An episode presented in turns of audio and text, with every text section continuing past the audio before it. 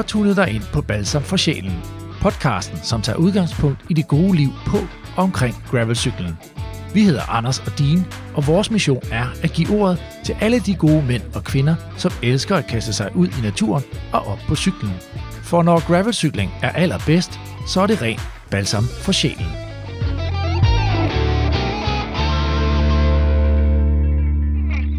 Velkommen kære lyttere til endnu et øh, coronavenligt afsnit af Balsam for Sjælen. Og øh, vi gør ligesom sidst, Anders Ing, hvor vi ringer vores gæster op. Vi har ikke noget alternativ. Ikke i de her tider i hvert fald. Nej. Vi, øh, vi har en masse gode gæster, som øh, gerne skulle sidde klar ved telefonerne her den, øh, den næste times tid, måske også lige den næste halvanden times tid. Det, det, vi skal igennem ret mange ting i dag. Og øh, det er nogle gæster, som har rigtig meget på hjerte, det kan vi godt love. Ikke? Det lader det til i hvert fald, så, Så- så. Det, bliver, det bliver stort. Så har vi ikke lovet for lidt eller for Ja. meget. Jeg ved ikke nu, hvad det er ved at bygge en stemning op i hvert fald. Det er jo også meningen, ikke? Det øh, tror jeg, det er vigtigt, det skal man. Så, så hænger folk på. Prøv at høre, i dag der skal vi også følge lidt op på vores øh, challenge, vores udfordring, som vi gav os selv sidst. Vi lovede nemlig, at øh, jeg tror faktisk, det var dig, Anders, der, var, der bød først ind, men at vi skulle ud og overnatte i vinterkulden. Vi havde jo flere challenges op at vende, men uh, det kan vi komme tilbage til. Men vi tog jo en, og jeg synes faktisk, at, at vi, vi var overraskende hurtige til også at handle på den. Er fordi, at øh, vi var ude overnat i sidste weekend, i Ja. fredags. Ja, det var ikke mange, meget tid efter podcasten var udkommet. Nej, og øh, det var også god timing, fordi jeg husker, øh, vi tog jo afsted om eftermiddagen, du skulle lige være færdig på job, og, øh, og så tigger der sådan en ind fra TV2 Breaking News, der står, det bliver den koldeste nat Ja. længe. Og det var mega fedt for mig, for jeg har sådan set været bange hele ugen for den der tur der. Så det var, det var lige det, der krydrede det hele. Og vi skal måske også sige, hvorfor vi var bange. Vi havde jo en, øh, en tur i øh, april øh, i 20, vores første bikepacking-tur, som endte med at blive ret kold der om natten, der frøs vi altså. Ja, det gjorde vi. Så da, da graderne pludselig, altså dengang, der lå vi lige måske under 0, og så sagde den, at det ville blive minus 4 til minus 5 grader i fredags. Så ja. der blev vi rigtig bange. Ja, det, det gjorde vi. Men hvordan det er gået, det øh, vender vi tilbage til. Ja, det gør vi. Øh, og øh, så øh, skal vi også lige øh, høre fra øh, den 17 dobbelt danske mester i mountainbike og cykelcross, og nu også øh, VM-debutant Sebastian Fini. Ikke? Han er lige hjemvendt fra Belgien, hvor han kørte sit øh, første øh, løb, sit første løb om verdensme- verdensmesterskabet. Og det var jo i øh, godt selskab, ikke Anders? Åh, der var et par stærke drenge med det her. Det var sige. Matthew Van Der Poel og øh, Matthew, øh, han er øh, Wout van Aert, der, der stod på startstregen der. Ja. Øh, og det skal vi høre lidt om. Jeg, jeg, jeg, kan- jeg kan sige så meget. Jeg talte med ham, og han sagde, de kørte sindssygt stærkt. Så, øh, og hvis Sebastian Fini siger det, så bliver der kørt stærkt, ikke? Det synes man også godt, man kunne se på fjernsynet, ikke? Åh, oh, det så vildt ud. Øhm, og så en anden ting, vi skal tage hul på også i den her snak, det er jo et emne, som øh, har været ret omdiskuteret. Hvis man har fulgt bare en lille smule med på de sociale medier eller nyhedsstrømmen, så vil man nok have opdaget, at der er nogle ret hæftige debatter og diskussioner imellem cyklister og gående, og hele den her snak om øh, adfærden i skoven. Vi er mange, der, der gravelcykler for tiden. Tallene er stukket helt af, det kommer vi også ind på, nogle af de her tal. Men øh, vi er rigtig mange ude i skovene, Anders, lige nu. Ja, det er jo ikke kun øh, os, der cykler. Det er alle mulige andre også. Altså øh, Ja, ja, gående og så videre. Det er jo klart, coronaen øh, skubber folk ud i naturen, og det er jo skønt. det er skønt, og øh, problemet er bare, at, øh, at der også er sådan en tone, som er, man, man vil sige, den, den er lidt øh, skarp lige for tiden, ikke? Nogle steder, ikke? Nogle steder. Der er mange, der peger fingre. Øh, vi har ikke rigtig kastet, kastet os ud i den snak før, men øh, nogen har skrevet til os, om vi ikke øh, ville tage det op. Det havde vi også allerede tænkt. Lad os da, lad os da tage det op på et tidspunkt, øh, og så øh, få nogle gode, øh, gode snak i gang omkring det. Ikke? Altså prøve at være lidt proaktiv på det. Ja, og prøve nogle forskellige vinkler på det, fordi at, øh, det er vist også nødvendigt, tænker jeg. Ja, Det er en stor fordi- snak. Ja, og det dur ikke at bare sidde og pege fingre og være sådan øh, tastaturkrigere, vel? Det, øh, nu, må vi, øh, nu må vi sammen øh, finde ud af, hvordan vi løser det her, fordi der, der skal jo være plads til alle på en eller anden måde, ikke? Så, øh, så den tager vi også øh, fat i i dag. Øh, vi tager fat i det med blandt andet øh, Jes Ågaard fra Naturstyrelsen, som, øh, som er fra Region Hovedstaden og har med skovene her omkring at gøre, og han har faktisk masser af erfaring, fordi han blandt andet øh, de sidste 15 år har stået for mountainbikesporene ude i Rude og Gelskov. Så det er en mand, der ved noget om, hvordan man øh, ligesom finder ud af den der logistik Og med til at finde løsninger. og finde løsninger især. Ikke? Øh, Så det er lidt af et program, Anders, og øh, vi kan også godt, vi kan, altså må man ikke også godt afsløre, altså sådan tease lidt for, at vi får sådan en, øh, vi får en rigtig darling ind, ikke til sidst i programmet. Altså en af de der øh, rytter, folkekære rytter, ikke, som folk har fulgt med i på tv. Ja.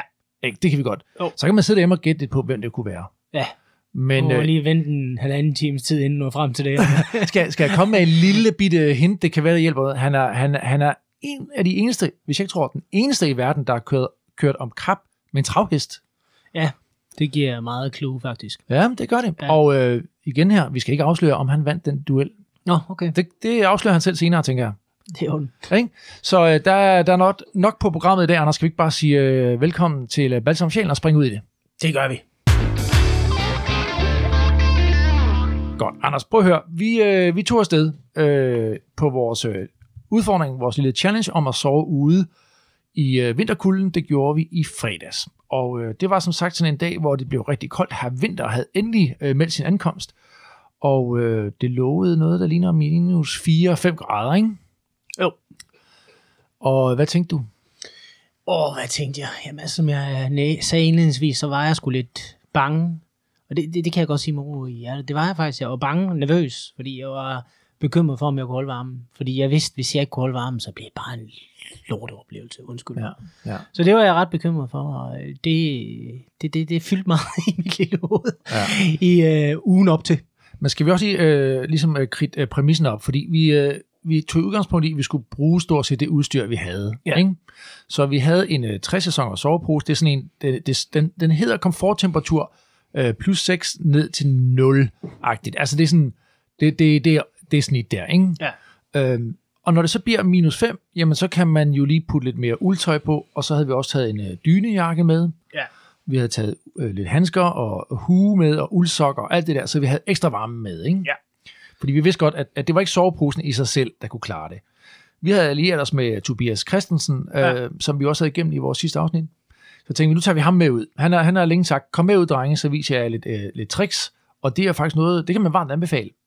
At tage ud med en, der, der, der kender lidt mere end en selv. Ja, og det må der mange af. Der er Ja. mange, der gerne vil ud, øh, dele ud af deres erfaringer. Det ser man jo med jævne med Det er bare at gribe dem. Det er mega fedt, og inde Ja, på de er her øh, gode sider, der findes Bikepacking Danmark og Gravel Cycling Danmark, og jamen, der er så mange. Altså, prøv, der er nogle super gode øh, både drenge og piger der, som vil dele ud af alt, hvad de, øh, Men de kan. måske vi skal berøre sådan, hvordan vi sådan kommer afsted. Skal vi gøre det, eller sådan, i, vi hvad, hvad aftalen var, eller hur? Jeg, jeg kan knap nok huske det. Jamen altså, vi, klokken 4 skulle vi mødes ved Mosehuset, øh, som er for enden af en motorvej i oh, ja. København, ikke? Nu ved jeg, hvad du er inde på. Ja. Ja. Og jeg kører afsted der, jeg bor, i, jeg bor 20 minutter derfra på cykel eller sådan noget. Jeg kører afsted, og så går der 2-3 kilometer, så øh, kan jeg ikke skifte gear. Så hvad fanden sker der? Og så var jeg bare sådan lidt, ej, hvad gør jeg? Vender jeg om, eller hvad gør jeg? Og den stod på et rimelig højt gear, ikke? Og jeg tænkte, nej, triller sgu videre. Det, det, det, det, må kunne løses, det her, at vi prøver at ringe til en og høre, om han har en oplader, eller hvad det nu Ja, for det skal lige siges jo, altså du ikke kan skifte gear, du kører jo med elektroniske gear. Ja, gør jeg, og jeg Ja. havde ladet den op inden. Ja. Og øh, så når jeg tænker, inden jeg møder dig, men det, det må simpelthen være fordi, at min cykel havde lænet sig op af en reol, og så må den have ramt øh, skifteren, og så må den have tappet. Så afladet. Ja. Ja. Nå, men det var heller ikke det, der var fokus. Det fokus var sådan set at komme ud i det her shelter.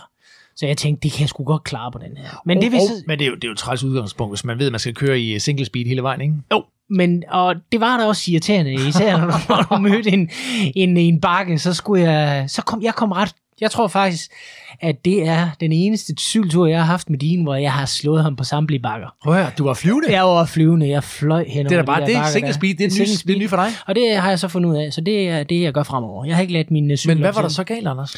Ja, men det viste sig så, at øh, der simpelthen var et kabel, der var... Øh, for jeg kunne simpelthen ikke forstå, hvis den øh, batteriet skulle være dødt, for det var forholdsvis Mm. nyt at have ladt det op og sådan noget. Men der var simpelthen et kabel, der havde gnavet sig lidt over. Så øh, Okay. øh, de her, øh, der går igennem øh, rammen og sådan noget. Så det Ja. ved ikke, hvordan filen det er sket. Du har rotter i rammen. Det må være det. Ja. Så det var udgangspunktet både øh, ud og hjem. Det kan være, der findes sådan nogle carbon-borebiller. Det kan godt være. Det ved jeg ved det ikke. Larver. Ja. Nå, men det var, det var jo selvfølgelig et skidt udgangspunkt, men vi var i højt humør, og vi kørte ud af, ja. af du ved, øh, Hillerød motorvejen her på vej ud mod øh, Farm og Harskoven. Det var ligesom der, vi ja. Ja. skulle ind i skoven, og så skulle vi op mod øh, øh, Buresø, ikke også? Jo. Og, øh, og det, jeg hæfter mig ved, det var, at øh, selvfølgelig var der godt fyldt i taskerne, Øh, vi havde lidt mere med end på vores øh, sommerbikepacking, ikke? Øh, jeg, øh, jeg tror, vi, vi havde begge to rygsæk på, for det første. Det plejer vi ikke at køre med. Men der var ikke plads nok i taskerne. Det, vi, og det var faktisk en spontan beslutning fra min side, øh, 10 minutter før jeg tog afsted, at øh, min kære fru, hun kunne godt se sådan ligesom panikken i mit ansigt. så hun kom med et tæppe til mig og sagde, de har de her flytæpper. De er simpelthen så gode til at holde varmen om aftenen. Og sådan noget. Er det fandme en god idé? Og så på med rygsækken og det der tæppe ned, Ja. ja. og lige en ekstra bluse. jeg er begyndt at stille et, et, et spørgsmål til mig selv, hver gang jeg står med noget i hånden, så er det, kan det komprimere? Ikke? Jamen, der var jeg slet ikke. Nej. Og det, jeg vil også lige sige, det er måske en lille ting, man skal tage med, fordi det blev lidt presset med pakningen. Øh, og hvis det går for stærkt, ikke? altså det var sådan noget med, at jeg skulle også på arbejde i fredag, og hvis man ikke får gjort det i god tid, så, så er det bare som med alting. Så den der Tetris i oppakningen, den går bare ikke op. Altså, så får man tingene puttet forkert ind, og så fylder det mere, end det skal, og så Ja. videre. Så det endte også med, at øh, jeg havde en rygsæk på. Men jeg vil så sige, det var ligesom, formålet var jo at komme ud og få en god oplevelse uden at fryse.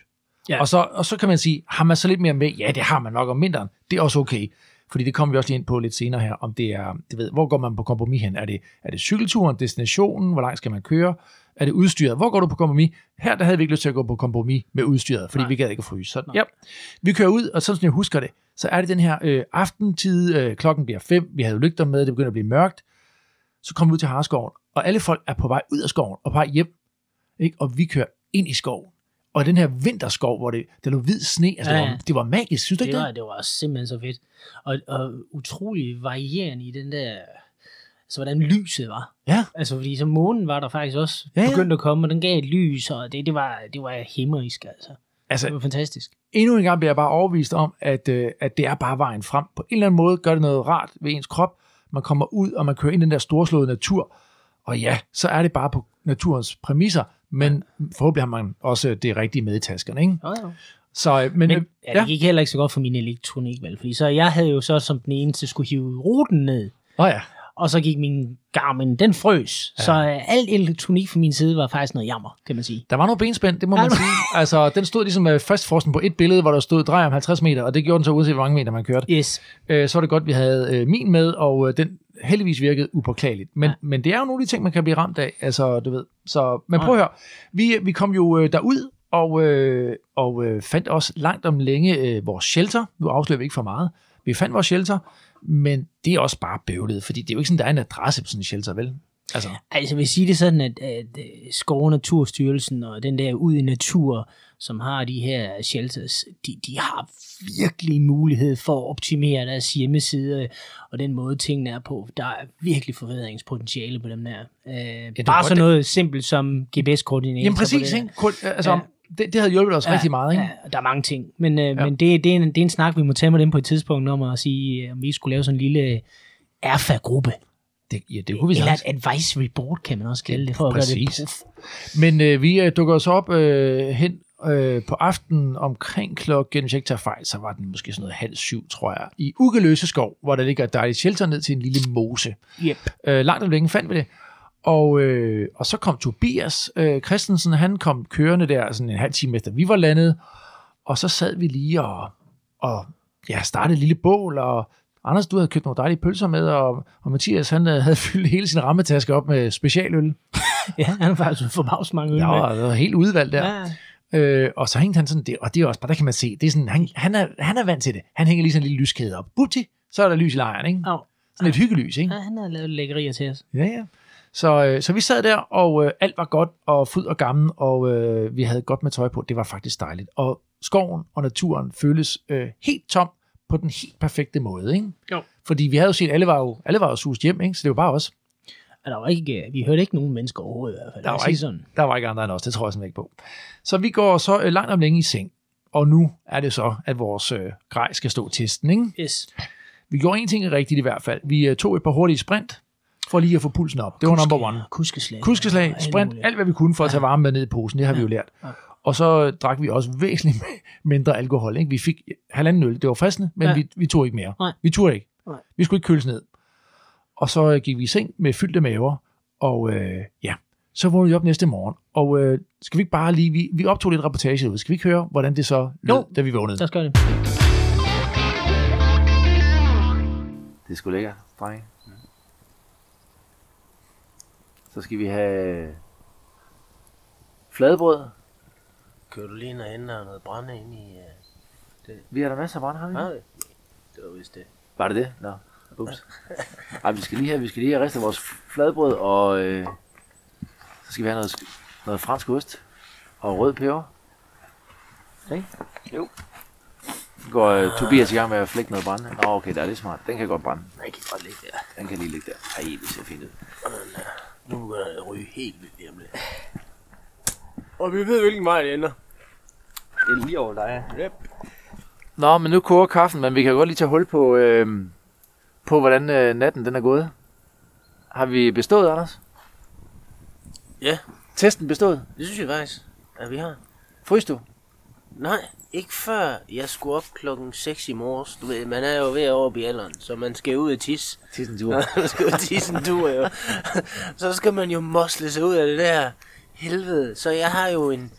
Lad, lad os lige tage forklaring på, hvad det egentlig er, vi har sovet på, måske. Det ville være meget smart, ikke? Jo. Så vi havde de her æggebakker nederst, Ja. øh, som er helt geniale. Det er Thermarest. Hedder det det? Ja, yes. fra Sea Light. Ja, der har vi, der har vi delt en. Vi havde spare mode, så Ja. ja. vi har delt en der. Jo, men det var også altså, efter, skåret over, ikke? Det var jo ud fra et, øh, et, et, et bikepacking-princip om, man ikke skal have mere med, altså så det fylder for meget, så en halv er perfekt, ikke? Yes. Til at Så- dække fra lænden op Torsoen. torsoen. Ikke? Yes.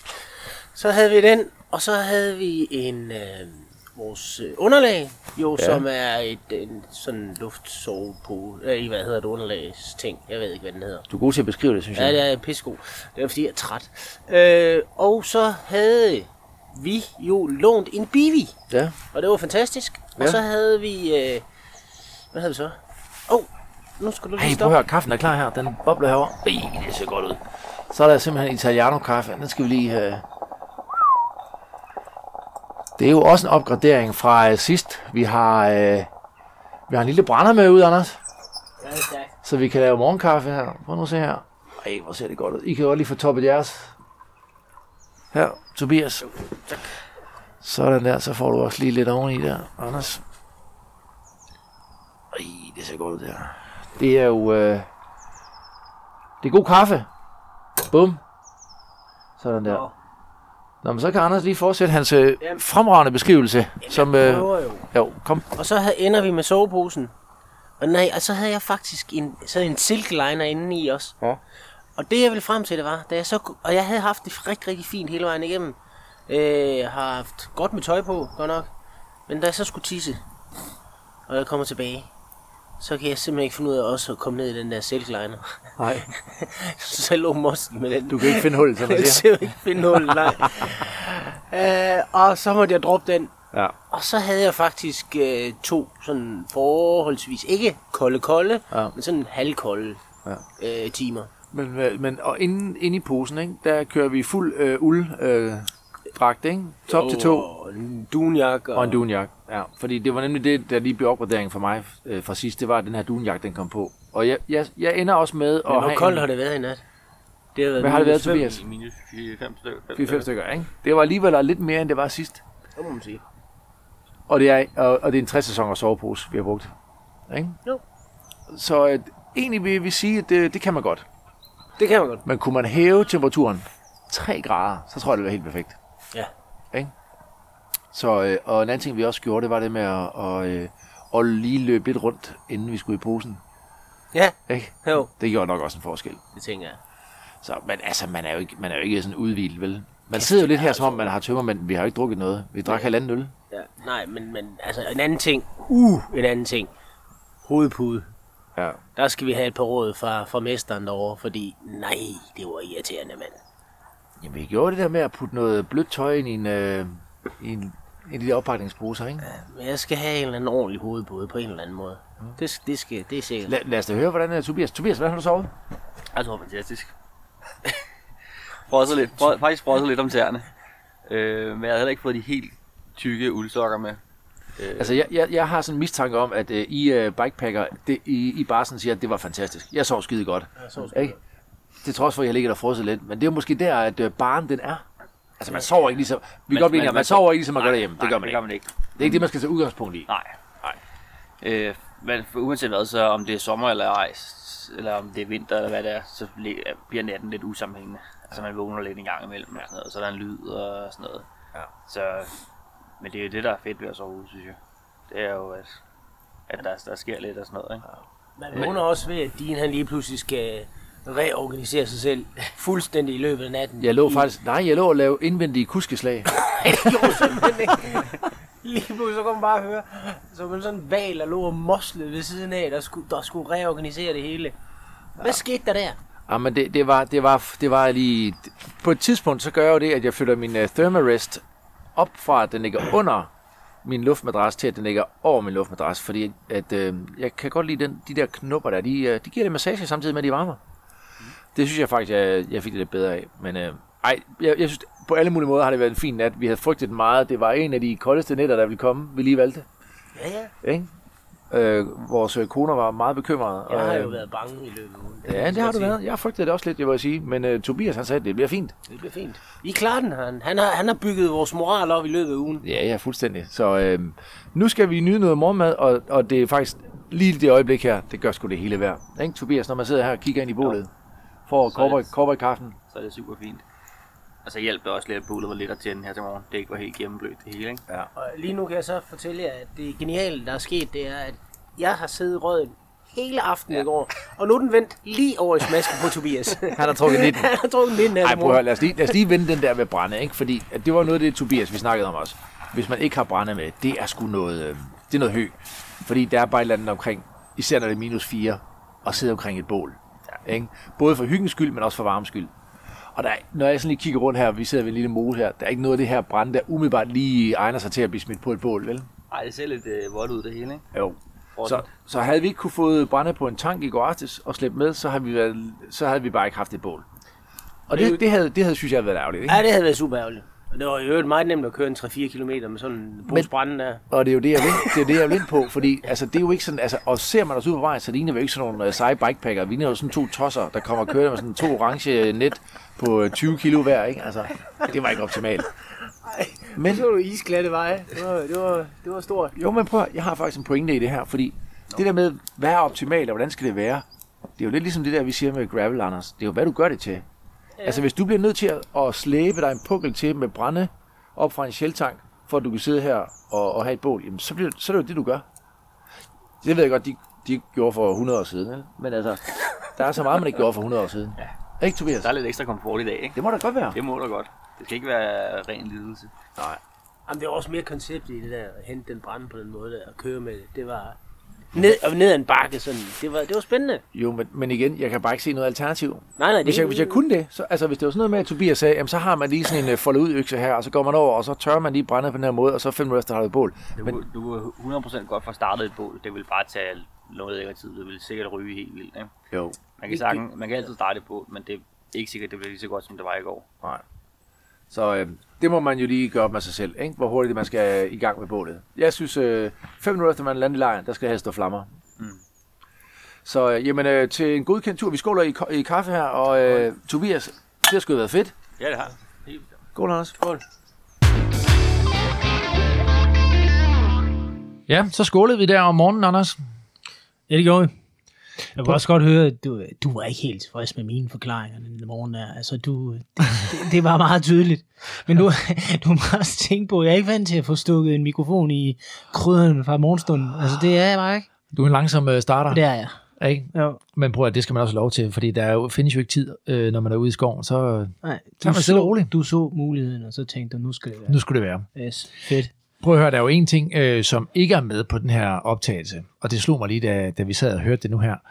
Fordi at uh, Tobias, han hævde jo lige sådan en lille flaske frem øh, der under morgenmaden. Du ja. Takkede pænt nej tak. Ja, det gjorde jeg to omgange. To Det omgang. gjorde jeg som aften. Det gjorde det nemlig. Ja. Det var en underbær. Vi smager ged, altså. Men prøv at høre, er du klar over, der om morgenen, ikke? man sidder der, man skal lige have kroppen i gang, og man har gang i kaffen, og så får man lige sådan et skud underbær der. Det, det kører ud i alle øh, øh, årer og vener i kroppen. Altså, Ej, hvad mere til en gin tonic, tænker jeg. der, der tænker jeg, prøv at det er en mand, der har styr på det. Ikke? Så for- fremover, der skal jeg lige have sådan en lille flaske med. Bare kun en, ikke to. En. Lige til at, at starte morgenen med. Ikke? Men prøv Anders, der er jo nogle problemstillinger øh, her, fordi vi var jo ikke helt i mål. Vi var tæt på. ja. Jeg, jeg noterer mig, og det er også mig, der siger det, jeg kunne godt tænke mig, at den temperatur, den lige blev hævet 3 grader nede i posen. For mit vedkommende, må jeg bare sige. Jeg tror, du havde lidt luner, end jeg havde. Ja, altså det, det, det havde jeg, og, men det jeg godt kunne tænke mig, det var måske at komme ind med noget af alt det tøj, vi har på. Ah. Fordi at, øh, og så finde den rette sådan, temperatur ind i soveposen, uden alt det tøj, fordi det tror jeg ikke er rigtigt. Det Ja. vil vi jo snakke øh, med vores næste. Ja, vi har en gæst op i ærmet, ja. Der venter lige om lidt. Knut, øh, han, skal, han skal nemlig hjælpe os. Øh, Ja. Det er jo vores øh, lille pusher inden fra øh, Fjeld og Fritid, vores ja. Øh, fritidspusher. Yes. Øh, og jeg synes bare, vi skal tage nogle af de her dilemmaer med til ham, som vi har. Så ja. Hvis jeg lige finder ham frem, ikke? Ja. der er lige en ting, jeg lige vil sige. altså, Anders, øh, lå du mærke til, at øh, da vi spurgte øh, den kære Tobias, om øh, hvordan har du så sovet? Hvordan, det kom bare prompte fra ham. Ja. Jeg sovet fantastisk. Hvis man nu kunne have set os to ude ved det bål nu, og have et billede af det, vi sad bare og rystede på hovedet og tænkte, kæft mand, ja, vi holder af dig, Tobias, men du er fandme irriterende. Og det, og det skal siges, vi sov ind i shelteret. Ja. Tobias, Ja. han sov under en tarp ved siden af på den bare jord. Yes. Ikke? Jo. Prøv at høre, altså, det kom sådan meget hurtigt frem. Ja. Ja. Prøv lige at høre, det lyder sådan her, ikke? Så Jeg spurgte, Tobias, når han har sovet, så kom det bare. Jeg tror fantastisk. Vi kan godt lige høre det en gang til. Jeg tror fantastisk. Hvad? Tror fantastisk. Ja, ja, det er godt med dig, Tobias. Jeg tror, nej, jeg tror øh, det er en del af, af det der bikepack, bikepacker kodex, ikke? Ja, det er, at man, ja. ja. man, man, man har Ja. bare, det har været fedt. Jeg, Optur, jeg, jeg vil sige, det er længe siden, jeg har slået så og ringe. Altså. men altså, Ja, ja. men det, det var heller ikke vigtigt. Nej, prøv at høre. Nu, øh, lad, os, lad os lige prøve at fat i ham, Knut, her. Nu ringer vi ham skulle lige op, så ser vi, om han ikke lige kan hjælpe os med at, at, at få hævet den der temperatur et par grader. I hvert fald for mit vedkommende, ikke? Så, øh, Det er Knut. hej Knut, det er Anders Adin. Hej, Anders og Dine. Går det Hej. godt? Det går rigtig godt, tak. Jeg kan ikke klage. Nå, det er godt.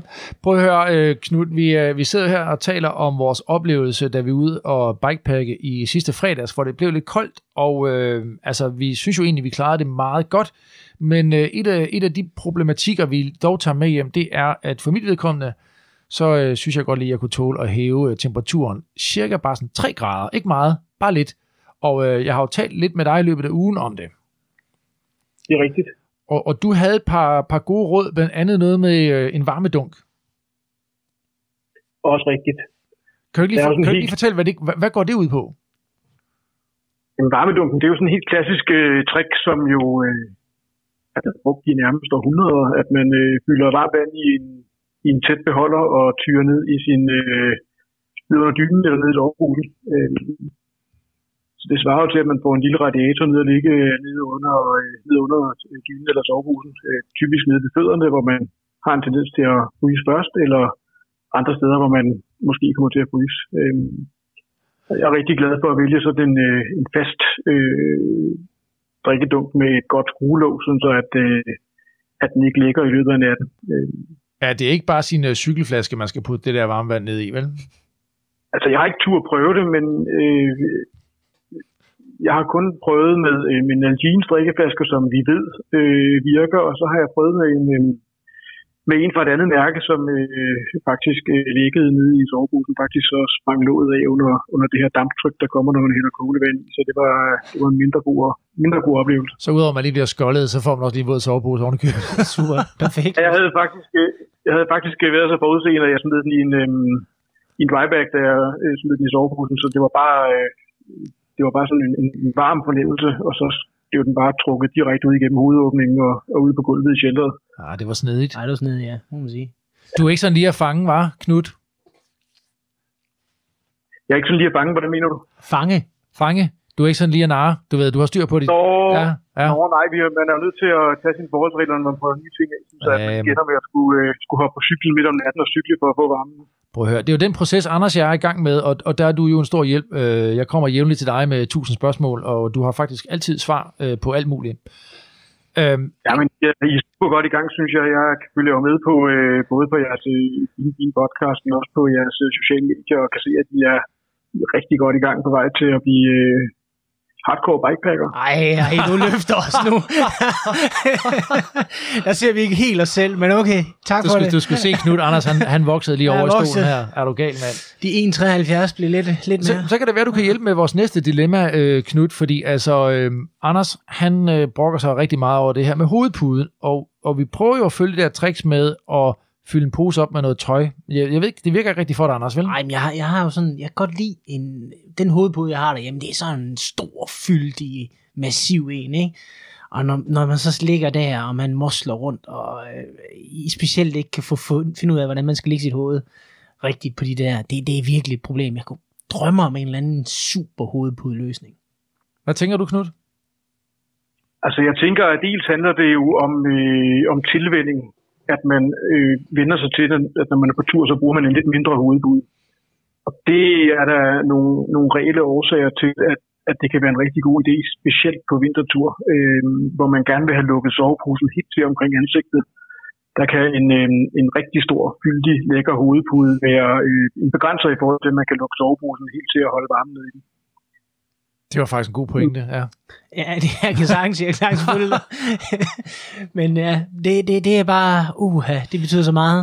Er det ikke også Ja, men når det så er sagt, så, øh, så er der jo muligheder for, at man har sit hovedpude uden for sovepuden. Ja. Øhm, og der er jo rigtig mange, der bruger de her øh, lækre og puslige hovedpuder, enten med noget, øh, med noget dunfylde op på toppen, eller noget øh, syntetisk fylde op på toppen, for at de ikke bliver øh, super kolde. Og så lægger man den i forlængelse af sit liggeunderlag. Øh, den er typisk lidt højere end et, et traditionelt liggeunderlag, og så har man faktisk en, øh, en lækker pude øh, uden for sovepuden. Jeg synes selv, det er lidt svært at styre med alle de der øh, nylonbeklædte dimser, som øh, ligger og karter rundt i forhold til hinanden. Men der, der er mange, der bruger det på den måde, at man har en kraftig hovedpude liggende øh, uden for liggeunderlaget. Øh, Ja, fordi der har du nemt en pointen, det er jo, det karter jo rundt på de der underlag, altså øh, på Ja. sådan nogle glatte overflader, det suser jo rundt, og det er jo det, der også er problemet, at man, man, man ligger jo og kæmper, hvor fanden er det nu henne? Altså, Det smutter rundt. den suser rundt, altså. Ja, man kan, jo, man kan jo gøre lidt forskelligt. Nogle producenter har været så snedige allerede fra, fra begyndelsen af at lave sådan noget øhm, antiskridbelægning på enten hovedpude eller liggeunderlag. Der er endda øh, nogen, som øh, spænder hovedpuder fast med, altså fra producentens side, hvor der sidder små velcro øh, Mm. mm. dimser til at holde, holde det hele sammen. Ja, man kan komme langt med at lave noget antiskridbehandling på øh, enten på liggeunderlaget eller på, eller på puden, hvis man gerne vil have de to ting til at, at spille sammen. Men det er jo også det der med, altså hvis man tager sit, øh, sit øh, øh, øh, hvad skal man sige, den der øh, vandtætte opbevaringspose, som man har brugt på cyklen, ikke? og så lægger sit bløde tøj derind i. Så, så Ja. den, dens overside er jo netop glat, ikke? og så den ligger så under som hovedpude, og så, så er det jo, at det, det ligger og, og Ja. glider rundt, ikke? Ja. Ja, men det er rigtigt. Øh, og det oplever jeg selvfølgelig også selv. Øh, så senest her i, i går nat, øh, da jeg var ude lige og sove, altså den der lille dunjak, jeg har med, den øh, ender jo tit øh, ved siden af mit ansigt nede i soveposen, fordi den lige skøjter ud, når jeg, når jeg ligger på den eller vender mig. Øh, og det er sådan en, for mig er det sådan en tilvændingssag. Det er ikke noget, jeg tænker over mere. Det er bare, når jeg alligevel lige vågner for at skulle ud og tisse, så, øh, så hiver jeg den lige under nakken igen, og så bruger jeg den indtil, den er væk igen. Knud, prøv lige at høre her. Det er ikke sikkert, du kan høre det på optagelsen, men øh, vi spurgte Tobias om, hvordan han havde sovet. Han svarede sådan her. Jeg tror fantastisk.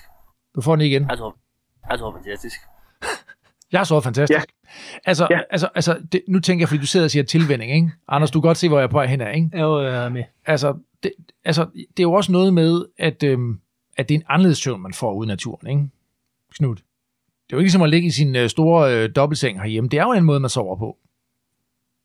Altså, jeg har det personligt sådan, at, øh, at jeg får min, ofte får jeg mine bedste nætter øh, ude i soveposen. Men bliver du også opvækket? Altså, er du sådan lidt vågen lidt i løbet af natten? Du hører nogle lyde og sådan noget, og så falder du lidt til ro igen og sådan noget? Nej, jeg, bliver- jeg hører ikke nogen lyde. Det, der, jeg sover simpelthen mindre, der er nogen, der står og tramper oven i mit telt eller, eller noget. Øh, eller hvis jeg stjæler min cykel, øh, så skal jeg nok komme ud af soveposen. Det er helt sikkert.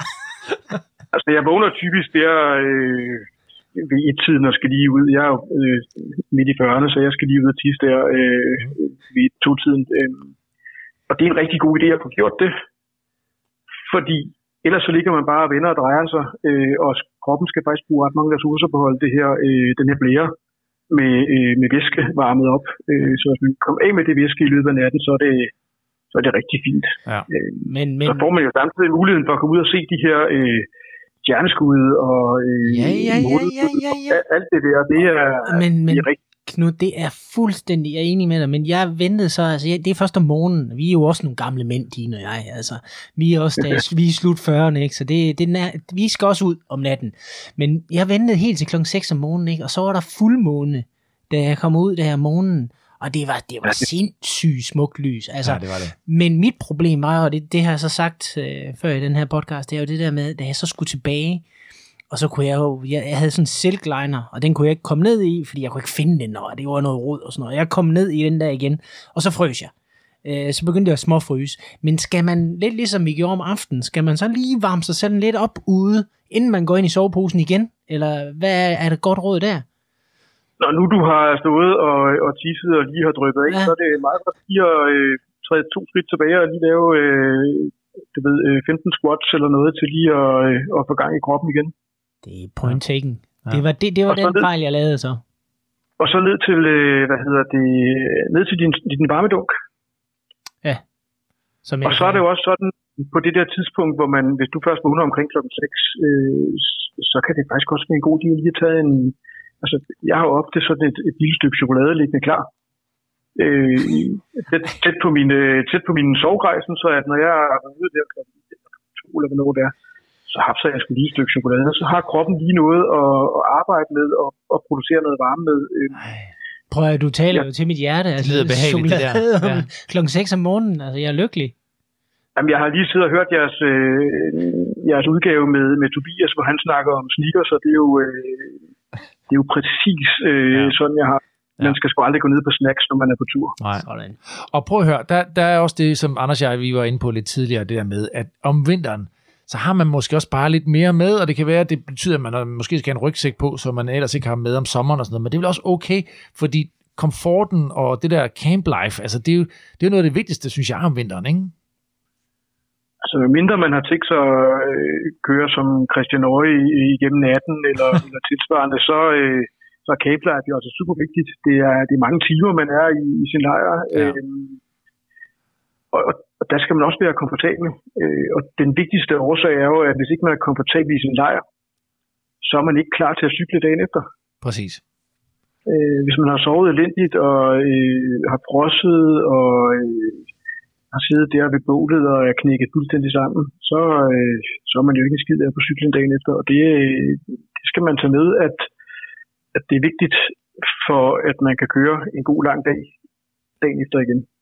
Faktisk havde Anders, øh, når man så ham, så havde han sådan en hale efter sin cykel. Det var sådan et, et, øh, et, et jeg tror det hedder Thermarest, øh, sådan et, øh, et øh, æggebakke underlag, man kan folde sammen. Det hang som sådan en fin hale, sådan en cykellemmerhale på Anders cykel. Han havde gaffet det fast, du ved, til hans, øh, hans sadeltaske der. Men, men det kan godt ske, det så sjovt ud, men det var virkelig rart, da man kom frem, at man lige havde det der øh, æggebakke noget at sidde på, både når man sad på de der kolde træstube rundt omkring bålet, og så brugte vi den også øh, som underlag, øh, da vi skulle sove, ikke? Ja, det var... Det giver super god mening. Jeg så nogle billeder, og jeg tænkte faktisk, måske Anders havde sat en spoiler på sin cykel for at få noget, noget downforce. øhm, men jeg kan godt se pointen, og jeg har altid sådan et, øh, et sideunderlag med, når jeg er på tur. Øh, det betyder super meget, at man ikke får den der øh, direkte afkøling mod, øh, mod jorden. Man kan også Den er jo bare... langt større Ja. end mod luften, så hvis man kan ligesom isolere sig der, så, øh, så har man vundet meget. Altså alt, hvad man kan gøre for at sørge for ikke at komme i kontakt direkte med kulden, tænker jeg. Ikke? Og så er det også hele den der, du ved, med at, at få afskærmet vinden. Vi havde jo også, du har været så sød og låne os begge to en uh, bivy-bag, øh, som vi så brugte for os ligesom bare for at sørge for, at vinden ikke uh, strøg igennem dunene i vores sovepose. Så altså alt, alt var jo med til ligesom at... Vi, vi havde helt klart en bedre nat. Det er der ingen tvivl om. Når vi nu lige taler den der varmedunk, øh, fordi nu øh, den, øh, det bliver, den ryger med næste gang, det kan jeg også sige dig, af to årsager. Den ene årsag, jeg kunne godt tænke mig at mærke, hvordan det er at have sådan en radiator inde i soveposen. Det næste er, at det her shelter, vi var i i hvert fald, der var hverken toilet eller øh, vand øh, lige der, hvor vi var. Så vi havde jo bare den der ene cykeldunk, som man normalt bare lige har med ude, og den for det første frøs hurtigt til is, og så havde man bare ikke mere vand. Så bare det med at have ekstra vand med, og der sagde du til mig, og den varmedunk om morgenen, den er jo så ikke frossen, så den kan du bruge til at lave din første kop kaffe med. Det er jo smart.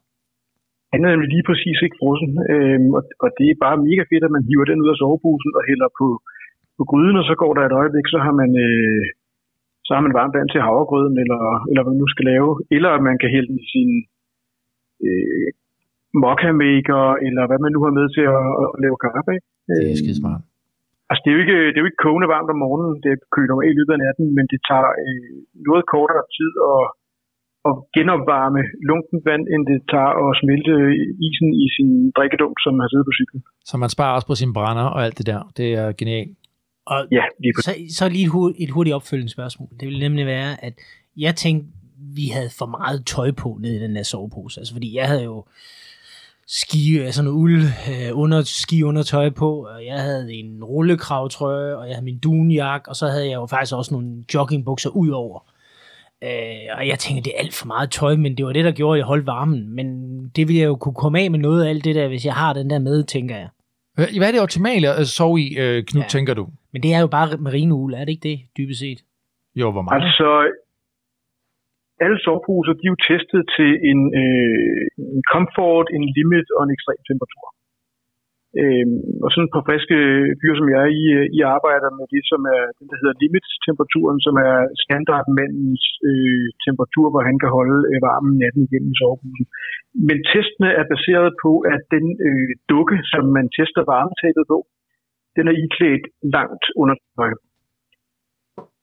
Ikke nødvendigvis merinoul, men langt undertøj. Det er det, er det som testen okay. bliver baseret på.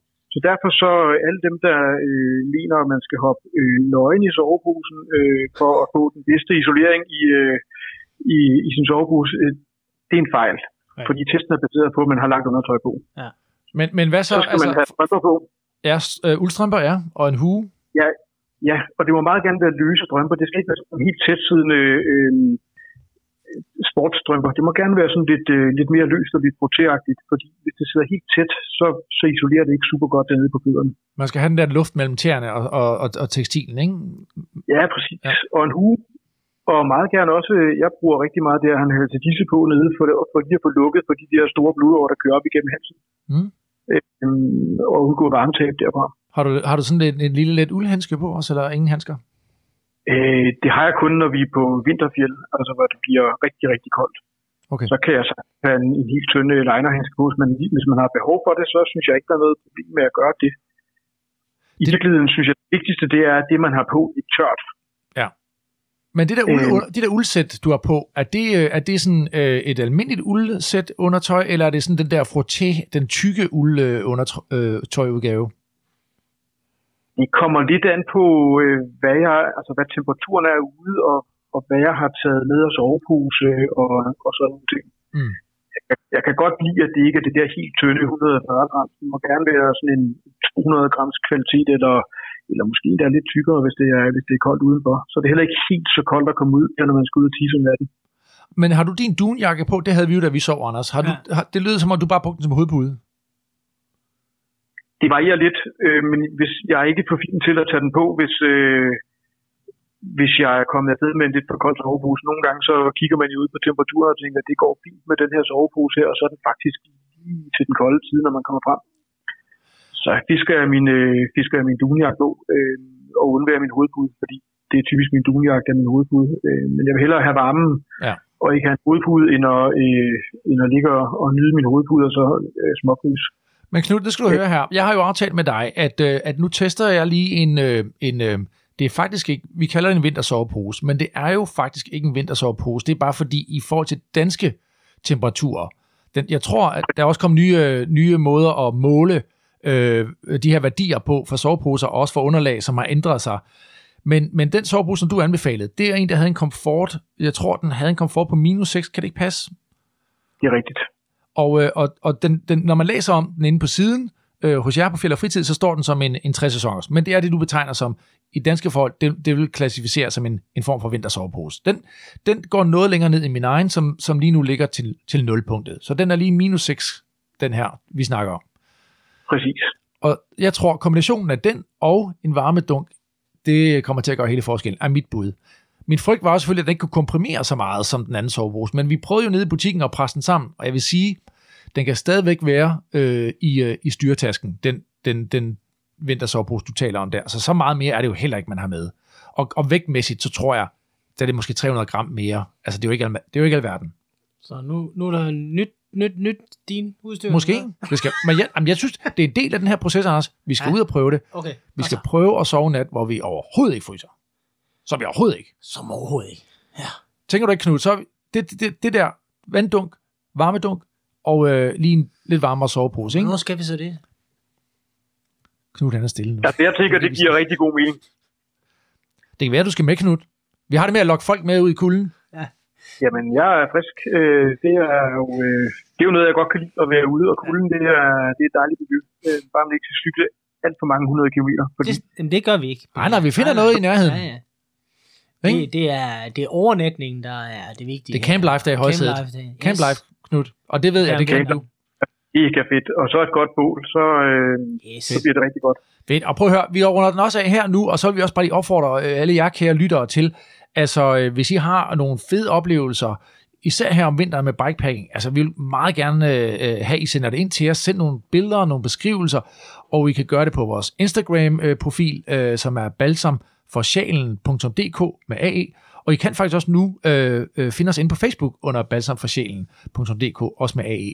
Det kunne være så fint at se, hvordan, øh, hvordan I gør det derude, øh, og få nogle tips og tricks med for jer. Så Knud, prøv at høre, tusind tak for øh, alle dine gode øh, tips og din, øh, dit råd til os. Ja, det var, det var super. Og tak fordi I ringede. Jeg glæder mig til at tage på tur med jer. Ja, yes. jamen øh, det gør vi også. Du, øh, du, får, øh, du får budet her lige om ikke så, ikke så længe, tænker vi. Klasse. Det er godt. Ha' det, det godt, Knud. Tak. I lige måde. Hej du. Hej. Nå, prøv at høre.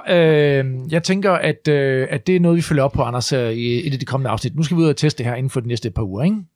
Jo, jo. Ja. Det, der, der er rigeligt koldt de næste par uger, har jeg lige luret. Det er Fordi jeg har jo perfekt. vinterferie der på fredag. Der kan jeg se, at det fortsætter. Det bliver bare koldere og koldere. Ah, men det er de helt rigtige vilkår. Smukt. Love it. Nu skal det ikke handle mere om uh, vinterovernatning. Nu hopper vi fra fysisk nedkøling til fysisk overophedning.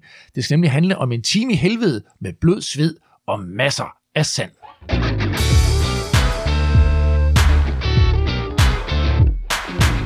Han er urørlig herhjemme, når han hopper op på sin elskede mountainbike eller på sin knap så elskede crosscykel. 17 danske guldmedaljer er det blevet til indtil videre, og når man kun er fyldt 25 år, ja, så er der rig mulighed for mange flere af slagsen. For nylig kørte han sit første verdensmesterskab i cykelcross i Belgien mod stjerner som hollandske Matthew van der Poel og belgiske Wout van Aert. Verdensmesterskabsbanen bød blandt andet på en nedkørsel, hvor rytterne ramte sandstranden med 50 km i timen. Og for os, der fulgte med på tv, så var det en ret vild oplevelse at se rytterne prøve at spurte og holde balancen igennem det løse sand. Tag godt imod en af Danmarks absolut bedste teknikere på to hjul, Sebastian Fini!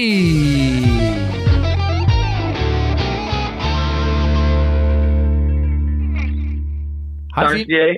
Hej, Fini. Hej. Hej så. Det er dejligt, du er med os. Ja, selvfølgelig. Og, øh, og velkommen hjem. Du, øh, du kom jo hjem. Hvornår kom du egentlig hjem fra Belgien? Det må være her i, i søndag mandag, eller hvad? Mandag? Ja, vi, øh, vi havde sgu en lang nat, vil jeg sige. Øh, vi kørte hele vejen hjem, så jeg, så jeg landede egentlig der 6 om morgenen. Hold da op. Så kunne jeg, så kunne jeg lige øh, sove øh, halvdelen af dagen, og så tage ud og træne senere på, på eftermiddagen. Selvfølgelig. Det skal man jo. Op på hesten igen, ikke, som man siger. Jeg håber præcis. Ja, ja.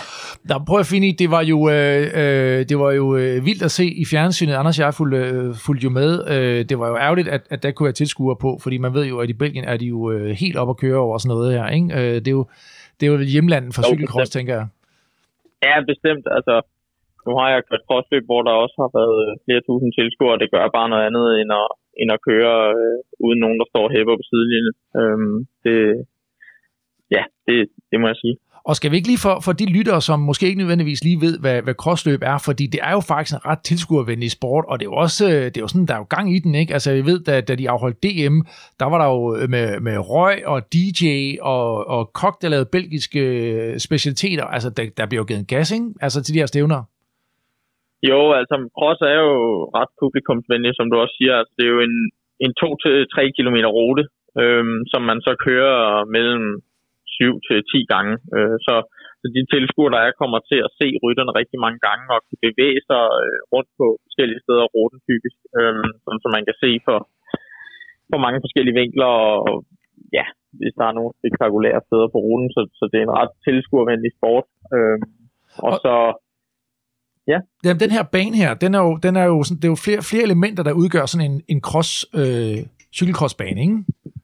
Jo, altså man kan sige, der er jo, der er jo forskel på alle ruterne, men, men der er selvfølgelig nogle elementer, som næsten er med altid. Øh, man kører jo typisk på græs, asfalt, grus, øh, nogle gange i sand. Så er der jo sindssygt meget mudder, typisk. Hvis, øh, altså, det er jo en vintersport, øh, som, som er rigtig stor i Holland og Belgien, og, og der, er det, der er det ligesom her i Danmark ret dårligt vejr. Øh, så, så der er rigtig meget mudder, typisk. Øh, så er der, kan der være trapper. Øh, det kan være både altså rigtige trapper, øh, som er der i forvejen, hvis man kører et sted, hvor, hvor der er sådan nogle, men ellers så, så bygger de ligesom øh, en, et stilas, hvor de bygger en trappe opad, og så kan man køre ned på bagsiden. Øh, Men man skal, lige have, man skal lige have cyklen og løbe med den et par gange, ikke? Jo, det typisk på en crossroad, så skal man nok af en gang eller to. Øhm, og, og det er en del af det. Øh, så derfor bliver der jo øh, også løbetrænet og, og trænet alle de her cross-specifikke øh, elementer. Ikke? De af og på cyklen, hoppe over bomben og alt sådan nogle ting. Ja, der var ikke, der var ikke nogen bum på den her VM-rute. Nej, jeg ved ikke. Øh, Det- nej, nej, Jeg troede, det var i et fast element altid af en crossbane. Nej, det er det ikke helt. Altså man kan sige, tilbage i 2017, da de kørte belgisk mesterskab, der var egentlig bum, men de har sikkert øh, tænkt, at, at sandet var rigeligt, og, og den, den Der- trappe, de også har lavet. Så Der var også rimelig meget øh, sand, Men, skulle men, men prøv, lige, prøv lige at høre, inden vi kommer til sandet, altså på de der bomme, jeg så jo billederne fra DM, Fini, øhm, og jeg ser de her bomme, hvor, høj, hvor høje er de cirka? Altså, hvad vil du skyde på, hvor høje er de? Jamen, øh, bummene, de må maks være 40 cm. Øh, og Ja. jeg vil tro til et VM, der er de 40. Godt, prøv at høre. Øhm, Jeg så bare billedet med, at du kommer, det er et stillbillede, så jeg ved jo ikke, hvordan det er foregået passagen, men du er i hvert fald ikke af din cykel. Dit forhjul, forhjul er oppe øh, på den her bum. Altså, bunny hopper du over de der bumme, eller hvad? Ja, det, det, det er i hvert fald det, man, det jeg satser på. Ikke? Øhm, men det kan selvfølgelig være, at hvis det er så sindssygt mudret før bummene, eller altså på det underlag, hvor bummene er, så, så kan det næsten være umuligt at hoppe dem. Øh, så man kan ligesom ikke få ordentlig feste, eller hvad man nu siger, så, så bliver man nødt til at af cyklen og, og så løbe over dem. Men til DM i år, der var, der var mudret, men, men der var ligesom der var greb nok til, at man kunne hoppe dem. Øh, Det er selvfølgelig ikke alle, der kan det, men, men det tror jeg, mountainbiken har hjulpet mig en del øh, på det Ja, parameter, øh, og det er jo noget, jeg er vant til. det skal jo også, det skal jo også lige siges, Fini, at uh, grunden til, at jeg, jeg, jeg sagde det her i indledningen, at uh, du uh, på din, er på din knap så elskede crosscykel. Jeg ved jo godt, du elsker din crosscykel, men det er jo fordi, ja. at uh, dit fokus uh, ligger jo på uh, mountainbike. Det er jo der, du, uh, du uh, fokuserer uh, det meste af din energi, ikke? Helt bestemt, helt bestemt. Øh, man kan sige, at den her sæson, øh, cross-sæson øh, 2021, der er jo kun kørt to løb, DM og VM. Øh, så i forhold til, til mountainbike, så, så er cross nedprioriteret, men jeg synes, det er sindssygt sjovt, øh, og, og har gjort det i mange år. Og det, det er en adspredelse i forhold til, til mountainbiken. Øh, men min kærlighed er helt sikkert til, til mountainbiken, og det er der, jeg, jeg satser allermest. Du er jo også øh, en gudsbenået mountainbiker, og øh, det, det siger, siger jo også sig selv, at, at du har øh, 17 øh, DM-medaljer efterhånden fordelt af de fleste på, på cross, ikke? eller undskyld, øh, på mountainbiken. Men, Jo. men, øh, men jeg tænker lidt, er det, er det en forbandelse, det, det lyder jo mærkeligt at sige det, at man er så talentfuld, som du er, at man både er hurtig på landevej, dygtig som crossrytter, og så også gudsbenået mountainbiker, fordi hvordan skal man få tid til at træne alle de her øh, øh, ting? Ja, det, ja, det, altså man kan sige, jeg træner jo, hvad skal vi sige, øh, 80% mountainbike, øh, 10 på, ah, 15% på landevejen, og så træner jeg måske de sidste 5% på, på crosscyklen. Men jeg tror bare, altså, ja, det ved jeg ikke. Øh, altså, det er jo klart, at no, en del af min træning ligger også på landevejen, men, men jeg tror bare, at jeg, altså, hvis man er en god cykelrytter, øh, og, og jeg kommer over fra mountainbiken og har teknikken med øh, over på crosscyklen og også på landevejen, øh, så, så er jeg jo stadigvæk stærk på mountainbiken, så, så jeg, jeg kan jo godt køre landevejsløb. Altså jeg, er jo, jeg har jo kørt nogle landevejsløb, og det er også gået fint, øh, men, men det er jo på mountainbiken mest af min energi ligger. Øh, men det er da sjovt at, at prøve kræfter med nogle andre discipliner også. og Du se, har, jo, du, har jo også, du har jo også sagt, at al træning er god træning, ikke? Jo, præcis. Det er det. Og en eller anden form. Øh, det skal selvfølgelig det skal selvfølgelig være specifikt til det, til det man, man nu skal, øh, og det er jo også derfor, at, at 80 75-80 procent af min træning, den ligger på mountainbike. Øhm, fordi det er det, jeg satser på, og det er det, jeg skal være allerbedst til. Vi, havde, vi havde jo uh, Michael Mørkøv inde på et tidspunkt, Anders, ikke? hvor at, mm. uh, at de havde været ude at køre det her segment ude i, uh, i Dyrehaven, hvor jeg ved, at du var med, Sebastian. Og, uh, og, ja. og han fortalte lidt sjovt, at, uh, at uh, da han havde uploadet sin, øh, sin Strava-profil, øh, eller uploadet sin Strava-rute der, så havde han taget alle segmenterne, men det var vist mere held end forstand. Han sagde i hvert fald, at øh, da han så jer, altså både dig og Simon Andreasen, køre derude, øh, der var han øh, helt målløs over den teknik, I besidder, altså. ja, men der må jeg jo så sige, at jeg har også kørt nogle ture med Mørkø, og, og jeg er også forbløffet over den teknik, han, øh, han kan køre med ude i, i skoven. Altså, han kan det er de færreste landevejsrytter, som, som bare lige hopper over kantstenen 40 km i timen og kører ned og trapper på sin crosscykel. Øh, der blev jeg sgu lidt forbavset, men, men hatten af for det.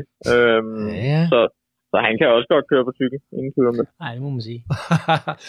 Prøv at høre, øh, øh, det var jo lige corona, der gjorde, at, øh, at du kunne være med til VM i år. Ikke? Fordi, at, øh, som du selv nævnte, jo. så øh, har der jo ikke rigtig været nogen mountainbike-løb, de er blevet aflyst, og du skulle faktisk have kørt et løb i Sydafrika, som så blev aflyst, ja. og derfor kunne du være med til, øh, til, det, til det her VM.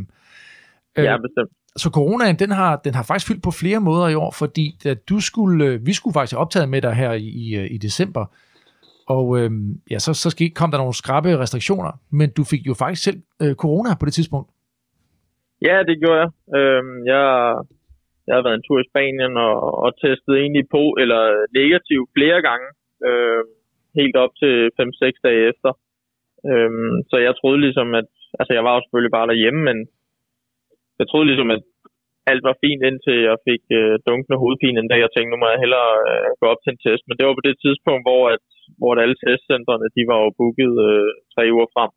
Øhm, så jeg stillede mig pænt op til en falktest i farven, fire og en halv time, og så kunne jeg ellers bare stå der med en pose øh, Matador og en øh, dunk vand. Hold da for så at få at vide, at jeg havde corona. Ikke? Øhm, ja. Og så var det ellers bare, ja, så var det i gang med det helt store jo. Øh, ringe til folk, man havde været, altså, set, og alle sådan nogle ting. Ikke? Øhm, var du og hårdt, så var jeg var du hårdt ramt? i 14 dage. Var du hårdt ramt? Nej, det synes jeg ikke. Altså, jeg, jeg, altså, jeg havde 4-5 dage, hvor jeg ikke kunne noget sådan. Men altså, der var ikke... Jeg havde lidt hovedpine og max 38 i feber. Og, altså, for mig har jeg ikke været hårdt ramt, men, men det rammer jo selvfølgelig meget forskelligt. Men så det, den, var, det var ikke lang tid før dit uh, DM, vel Anders? Hvad, var, det, vi rent, var det sådan noget 14 dage før, eller sådan ja, noget? Det var, sådan det var tæt på, var det ikke det? 14 dage, 3 uger jo, før dit altså, DM? det er klart, at det er, jo, det, det, det er aldrig fedt at være syg, øh, og det er da slet ikke fedt at have corona, men, men hvad skulle jeg gøre? Altså, jeg havde taget mine forholdsregler, øh, følger, så altså, jeg tror bare, jeg var uheldig. Øh, ja. Ligesom sikkert alle andre, ikke? Øh, men, men, i de her tider ser jeg ikke særlig mange, øh, og og passer virkelig på, øh, især med, med den sportsgren, som, altså, mit arbejde er jo min, min cykling, så jeg bliver jo nødt til at, at holde mig fit for fight, øh, men det, det, det kunne jeg så ikke helt der, men altså, jeg, jeg, har ikke nogen, jeg har heldigvis ikke nogen eftervirkninger, umiddelbart. Øhm. Nej, fordi du kommer jo hurtigt tilbage, og det er det, jeg tror, både Anders og jeg er så imponeret over, at, øh, at, at du var jo hurtigt, du var ude at træne igen, og så var spørgsmålet jo, om det var, det var nok til at, at vinde øh, det danske mesterskab, for du kører også mod øh, Jonas Lindberg, som også er hurtig, ikke? Jo, jo, øh, klart altså. Mm. det er klart, at man er jo, jeg er jo ivrig efter at komme ud og cykle igen, og, men jeg, jeg bliver nødt til at, at forholde mig til, til de retningslinjer, øh, der nu er i landet, og, og jeg havde en del dage, hvor jeg, hvor jeg stadigvæk skulle være indenfor, øh, og, og kunne træne på home-traineren, øh, for efter så at køre ud alene uden at se nogen og, og køre langt væk fra, fra mennesker, der ville komme i nærheden. Øhm, så det var en, en speciel tid, men ja, på en, på en måde så er jeg lidt glad for, at jeg har haft det. Ikke at, ikke at jeg er immun over for det nu, men, men det, det kom på et godt tidspunkt. Øh, det ville have været værre, hvis det kom i april-maj, ja. hvor, øh, hvor min sæson rigtig starter. Ja. Nå, men Anders, nu vandrer vi lige lidt rundt her. Jeg ved, vi, vi sidder og brænder ind begge to med nogle spørgsmål for det her VM, ikke? Og jeg, altså, jeg har et i hvert fald. Ja, lad, kom du bare. Ja, men det, det var mere det der, altså når jeg sad og så det, jeg elsker at sidde og se de der krossløber, jeg, jeg, jeg nyder at se den teknik, øh, der folk de ligger for dagen, og dem der deltager. Øh, men det der med at køre ned ad den der rampe på de der 21 procent, og så bare jern direkte ned i et tykt lag sand. Altså, hvordan var det? Det ser fuldstændig vanvittigt ud på, øh, på billederne. Øh, Ja. Ja, altså jeg vil... Jeg hvor, vil hur, og hvor hurtigt kører man? Hvor hurtigt kører man? Det er også det, jeg er lidt nysgerrig efter. Jamen, det, det, jeg tror, min maksfart på løbet var 48-49. øhm, så, så det er deroppe omkring de 50. Øhm, altså, jamen, det var noget mærkeligt noget, fordi normalt er jeg jo ikke bange for at køre ned og ting, og jeg er heller ikke bange, når jeg kører ned, men man ved bare, altså, hvis ikke du rammer et spor, så, så, så skal der ikke så meget vægt på forhjulet til, at du ryger lige ud over. Nej. Så, så det var meget med, at, okay, nu, nu kører jeg ud, og nu, nu skal jeg ramme det her spor her, og så må jeg gøre alt, hvad jeg kan for at og øh, ligesom blive ned i et spor. Og det er jo også der, man holder farten, Ja. så det er jo vigtigt at holde linjen øh, og holde sig ned i et spor, som er lavet i forvejen, for ellers så står man stille. Ja. Og det er jo også det, man ser hurtigt, at hvis der er en, der kommer ud fra et spor, så mister han bare farten Ja. lynhurtigt. Ja. Jeg, jeg snakkede med Jacob Lenzel i, øh, tidligere på ugen, og han sagde, at man kom ned, og så var der faktisk beton, der planede det ud, altså hvor der lå noget sand, og så ramte de ned i noget sand derefter. Ja. Så man rammer lige et, et lille plateau. Ja, Og man så rammer man et lille plateau, ikke? Ja. Og, så, og så kører man ud. Øh, Ja. Ja, Men altså, det, det var jo ikke... Altså, jeg har da prøvet sindssyge ting, men, men det var da... Altså, man skulle lige holde på styret, og, og så alligevel holde lidt løst på styret, fordi man skal også lade cyklen køre igennem, og samtidig skulle man træde, samtidig skulle man øh, give gear, fordi når man på et eller andet tidspunkt gik lidt i stå, så skulle man også have et gear, hvor man kunne træde den i gang, og altså, der var nogle ting, man lige skulle få koordineret. Ja, på en og samme tid. Jeg tror, der var det ikke øh, Matthew van der Poel, der lige tog øh, et, øh, et, øh, han tog lige sådan en på hovedkuls, tror jeg, i sandet på et tidspunkt, hvor han kom hurtigt op igen, hvis jeg ikke tager fejl. Det, Øh, det, jamen, jeg ved faktisk ikke, om han styrtede i sandet. Han styrtede på første omgang øh, Mm. på, på han, tog fald, han tog i hvert fald et Øh, rullefald på et tidspunkt, kan jeg huske, hen over forrige Ja. ja. Ja, det har han helt sikkert gjort. Nu nævnte du lige Jakob Lindsel, øh, Anders, der skal vi lige sige til lytteren, som ikke lige ved, hvem Jakob Lindsel er, at han var med som øh, jeres mekaniker dernede, og, og man kan også ja. se, det er sådan lidt rock and roll også, de der løb, ikke? Øh, fordi han, han lagde sådan et billede op, hvor han, hans, hans øh, mekanikerværksted, det var inde i en trappeopgang. Ja, ej, det passer ikke helt. Det var, Nå. det var en garage. Nå, okay. Bare til, til en normal øh, bil, ikke? Men Ja. men ja, altså vi har jo at finde øh, akkumen, ak, hvad siger man, øh, altså lejligheder og huse og så videre var også lidt svært i forhold til de belgiske øh, restriktioner ja, og så videre. Så, og så videre, det er klart. så ja, det, alt var sådan lidt last minute, og ja. ja vi fik en, en fed tur ud af det, og, og det hele spillede, da vi endelig var der. Fik du, øh, fik du hils på, øh, på Art og Pol? Nej, faktisk ikke. Nå. Jeg tror ikke, øh, der er nogen, der, der som rigtig hilser på hinanden. Altså, Der, for, typisk plejer jeg at snakke lidt med Van der Pol, kører også mountainbike, og, ja. og vi kan da godt tage en sluder en gang imellem, men, men altså, det er også, det er jo deres helt store løb, øhm, Mm. hvor det for mig var en fed oplevelse. Øhm, så, så jeg skulle ikke, øh, og nu er der corona og så videre, så jeg tror, at de holdt sig lidt øh, i baggrunden. ja. Prøv at høre, Sebastian, hvad venter der dig øh, resten øh, af året, håber du på, nu her, hvor forhåbentlig MTB-løbene begynder at starte op igen? Ja, men altså planen er, at jeg starter øh, mountainbike-sæsonen 28. februar.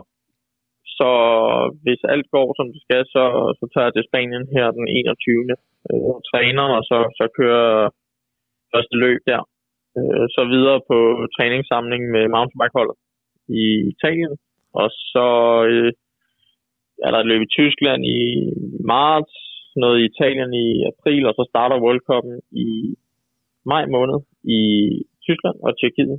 Så, og det Novo Mesto og Alpstad, det bliver også kvalifikationsløb på OL, så det bliver jo, det bliver, det bliver i hvert fald de første to store løb, hvor at, øh, jeg gerne skulle ramme, øh, ramme formen og, og præstere på allerhøjeste niveau. Det lyder som om, det bliver et øh, spændende år. Det håber jeg. Og din, øh, vi ved jo, at du er, du, er, du er underskrevet med det her kontinentalhold, Restaurant Sturi, Karl Ras, men, øh, men du siger, at du kommer kun til at køre de løb, som lige passer ind i, i din kalender. Ikke? Det er ikke noget, du er forpligtet til. Nej, jeg har ikke forpligtet mig til noget. Øhm, det kommer, ja, som du siger, til at være, være de løb, som, som giver mening øh, for min mountainbike-sæson. så nu må vi se, hvad jeg kommer til at køre, og, og om der kommer nogle... Øh, forhåbentlig kommer der nogle landvejsløb, jeg kan køre. Det kunne da være, være sjovt, for ellers så vil jeg jo heller ikke have sagt ja til det. Det lyder, det lyder som om, at øh, du har nok at se til, Fini.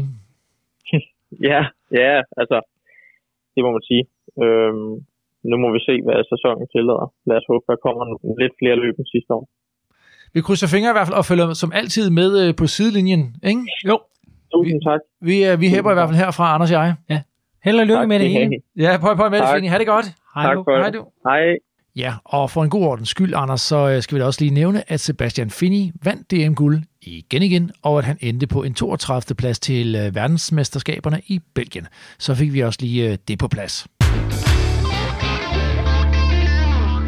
Nå, Anders, ja, han er en øh, ret imponerende rytter, ham øh, Finney. Jeg tænker, at øh, hvis han var tennisspiller, så ville han nok være sådan en øh, Roger Federer-type, sådan en, øh, du ved, sådan en, der bare kan det hele, ikke? Okay. Det er sådan, jamen, det er sådan et billede, jeg har ham, der er sådan en all-courts-type, ikke? Alle underlag. Sådan. Ja, Nå, nu skal det handle om noget helt andet, som man siger nogle gange. Ikke? Ja. Fordi, apropos øh, cykelrytter, som kan det hele, så øh, har sådan nogle cykelrytter, de har brug for alle mulige underlag, når de skal træne. Og det kan godt gå hen og blive lidt problematisk, hvis man nu ligger ude på en grussti, for eksempel, Anders, ikke? og træder 400 watt og kører over 40 km i timen. Er det noget, du har prøvet? Nej, aldrig. Jo, når det går nedad ude i Skraldebjerg, ude, øh, Ja, ja, for satan, så der er stærk. Så kan, måske Ja. ikke wattsene, men kilometerne. Yes. Sådan. Ja. Men øh, ja, prøv at høre. Der er jo en debat, øh, som er, er i gang lige nu på øh, diverse forums. Øh, sociale medierne, øh, de er overophedet. Det er jo fordi, at vi er rigtig mange herunder, især coronaepidemien, mm. som øh, er ude i den danske natur og bevæger os. Og øh, det sker jo indimellem, at øh, det går lidt galt. Det er, du ved, de gående øh, og cykelrytterne, sådan nogle som os. Øh, nogle gange så er vi også de gående. Men, øh, men, men folk ryger lidt øh, i, i kant, i, hvad hedder sådan noget, i, På kant. på kant med hinanden, ikke? Ja. Ja. Eller der opstår noget, der kan skabe lidt frustration. Der kan godt være lidt frustration. Og så er der en, der råber noget efter den ene, og så råber ja. den anden noget tilbage, og pludselig så... Øh, Og man hører det- ikke helt, hvad der bliver sagt. Nej. Og så bliver der tolket, og så kører den. Præcis, lige præcis. Og øh, vi er blevet opfordret til at tage den op i podcasten. Vi vil også gerne tage den op, og derfor så øh, skal vi tale lidt om det i dag. Vi tager i hvert fald lidt hul på det. Og lad os da bare lægge ud med at øh, give ordet videre til dagens næste gæst.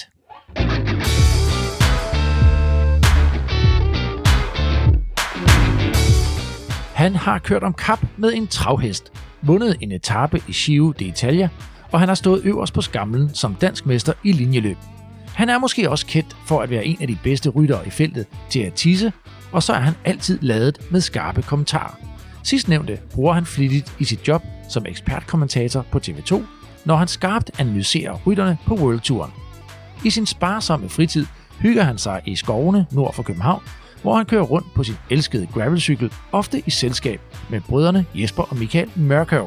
Tag godt imod oksen fra Hammel, Chris Anker Sørensen.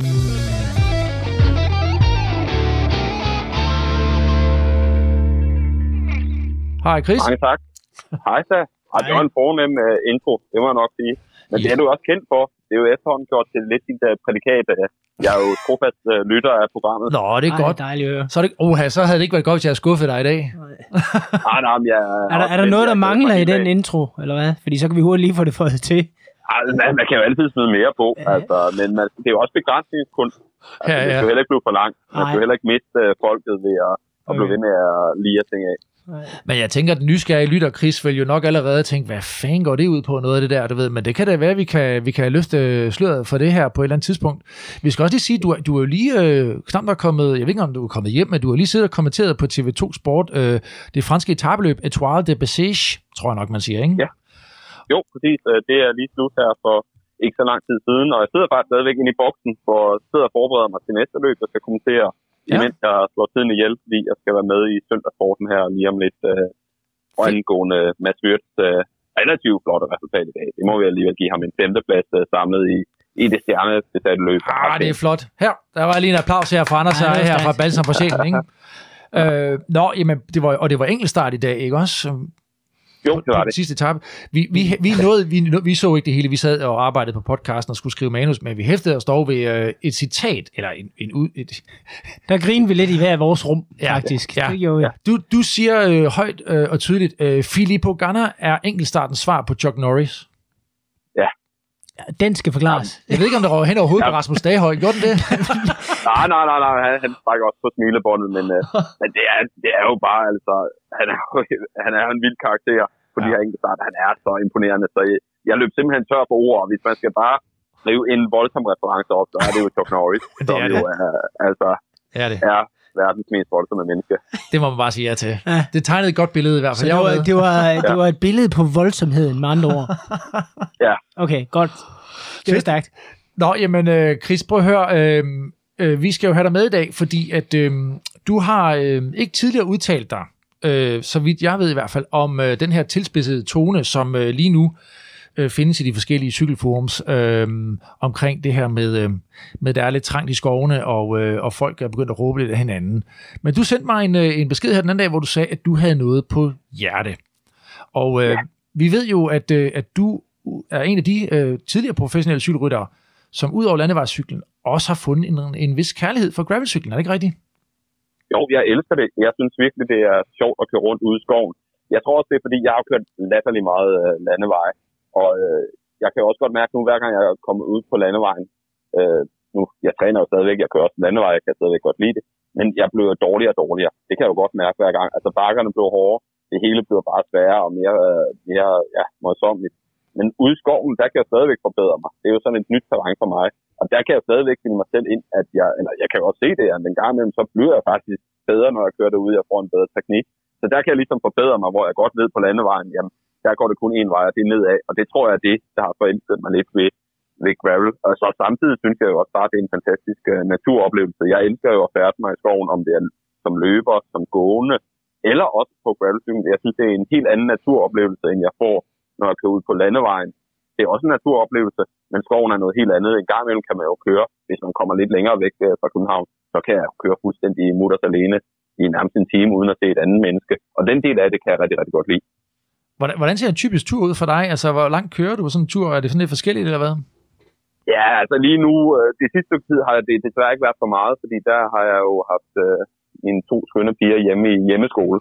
Så øh, normalvis kører jeg jo i hverdagen, når jeg har tid til det i weekenden, der plejer jeg at bruge tiden sammen med familien.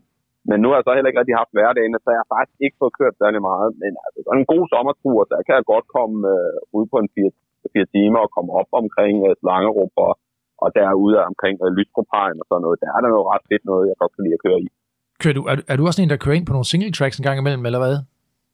Ja, ja, jeg kører ud af altså mountainbike dem kan jeg godt lide at, at prøve. Det er også det, vi prøvede deroppe i Lystropajen, øh, Jesper Mørkø og jeg. Det var en voldsom tur, vi kom ud på. Der var vi også ved, der er vi taget munden for fuld. Der gik vi så øh, hjernedødt kolde, begge to, og sneglede os hen til en café, hvor vi heldigvis fik øh, tanket op af, øh, ja, jeg ved ikke, øh, vi ruinerede næsten os selv øh, den dag. Ja, det var lige ved, vi tømte caféen for alt, hvad der var af søde drikke og madvarer. Ej, Prøv, stærkt. vi, har, vi har faktisk øh, lige i, øh, i podcasten, du, I skulle jo have været inde sammen, men vi talte med Sebastian Fini, nu blev det så over telefon, og jeg ved, at, øh, at du kender også Sebastian. Du har også prøvet at køre med ham, har du ikke det? Jo, jo, jo, jeg har mødt ham. Altså, jeg vil sige, han er jo noget øh, højere niveau, end jeg er.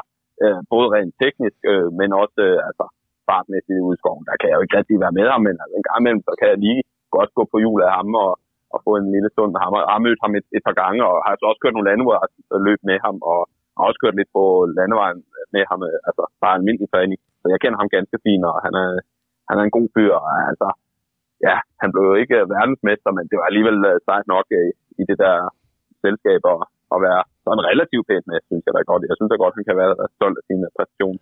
Ja, bestemt. Øhm, han, han, har, han, han sagde også, at det var, det var en ret vild oplevelse, men det er jo ikke der, han har sit fokus, det er på, på mountainbike. Men øh, teknikmæssigt, der, der, er han, øh, der er han dygtig i hvert fald. Ja, han kan godt styre sin cykel, altså det er, det er jo vildt det der at se, bare den der måde, altså jeg, jeg, jeg prøver også slutte til mig, når jeg kører med dem der, der er virkelig dygtige, at se den måde, hvor de reagerer på på cyklen. Altså det er jo helt anderledes end også. Altså, man skal jo virkelig tænke anderledes, end man skal nogle gange på landevejen, og man kan nogle gange smide cyklen meget mere ned, end jeg tror selv, man kan. Og det der med at lære at slide lidt ud med baghjulet og alle de der Mm. ting, de kan, det, er, det nyder jeg. Jeg prøver at slutte til mig, så meget jeg kan. Prøv at høre, Chris, øh, nu nævnte vi jo lige indledningsvis det her med øh, travhesten, og vi tænkte, ja. Ja. om, om det kunne være, at du selv lige kunne fortælle historien om, hvad det gik ud på. Jamen, øh, det handler om, at øh, jeg tilbage, det var vel sidste år, jeg kørte, øh, skulle ud til Rikard Møller Nielsens æresløb øh, på Odense Travbane, fordi Rival, som jeg kørte for holdet der, de var også sponsorer derude, og, og der skulle være sådan lidt underholdning, og så var der simpelthen øh, det, at øh, det var en cykelrytter mod en travhest og øh, jockey.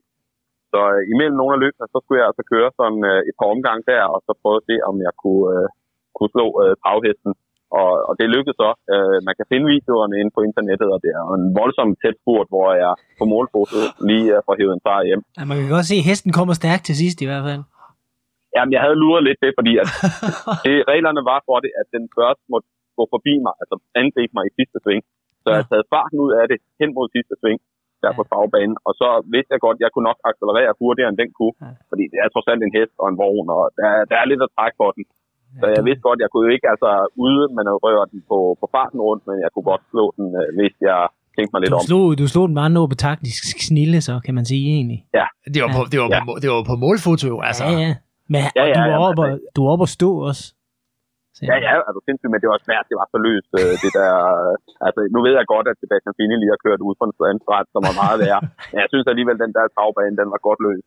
Jeg, jeg, jeg synes, det skal kategoriseres som et gravelløb, det gør det. Det, det, er, Ja. ja. det må det være. Der var i hvert fald øh, ja. noget der, sand og grus, så er det gravelløb. Ja. Ej, hvis man ikke, den, den synes jeg godt, man går ind og google. Øh, Chris Anker Sørensen mod øh, travhest, så dukker der en fed video op, man kan sidde og nyde der. Så var der lige en sidste, vi lige skulle have slået streg på, han har sagt, haha. Ja. Øh, det var den her med at tisse i feltet. Ja. Ja. Være den bedste til at tisse. Ja. Hvad går det ud på? Jamen, øh, det var første år, jeg kørte, øh, der skulle jeg tisse i, under et etabløb. Jeg var lige øh, kommet ind som professionel. Så er der en til mobilrytter, Erik Bagman, mener jeg, han hed. Han vil så køre ligesom indenom mig, mens jeg skal lige til at tisse, fordi han troede ikke, jeg kom i gang, men jeg er rigtig hurtig til at tisse. Og det oplevede han så også, fordi han blev tisset på. Og jeg sagde selvfølgelig undskyld til ham efterfølgende, men han sagde, nej, nej, fejlen var jo min. Jeg havde, jeg havde simpelthen aldrig set nogen tisse så hurtigt. Så efter det var det så noget, at der var nogle folk, der, der ligesom gav mig prædikatet som den hurtigt tissende rytter. Chris, det er jo rent Lucky Luke. Altså, det er hurtigt egen skygge, det her jo. Ja, det er, Præcis. Det er også fedt, at han har, han har nået at vurdere, at du ikke når at få, øh, få hævet den ud så hurtigt. Altså, så Ja, ja. Han kører indenom.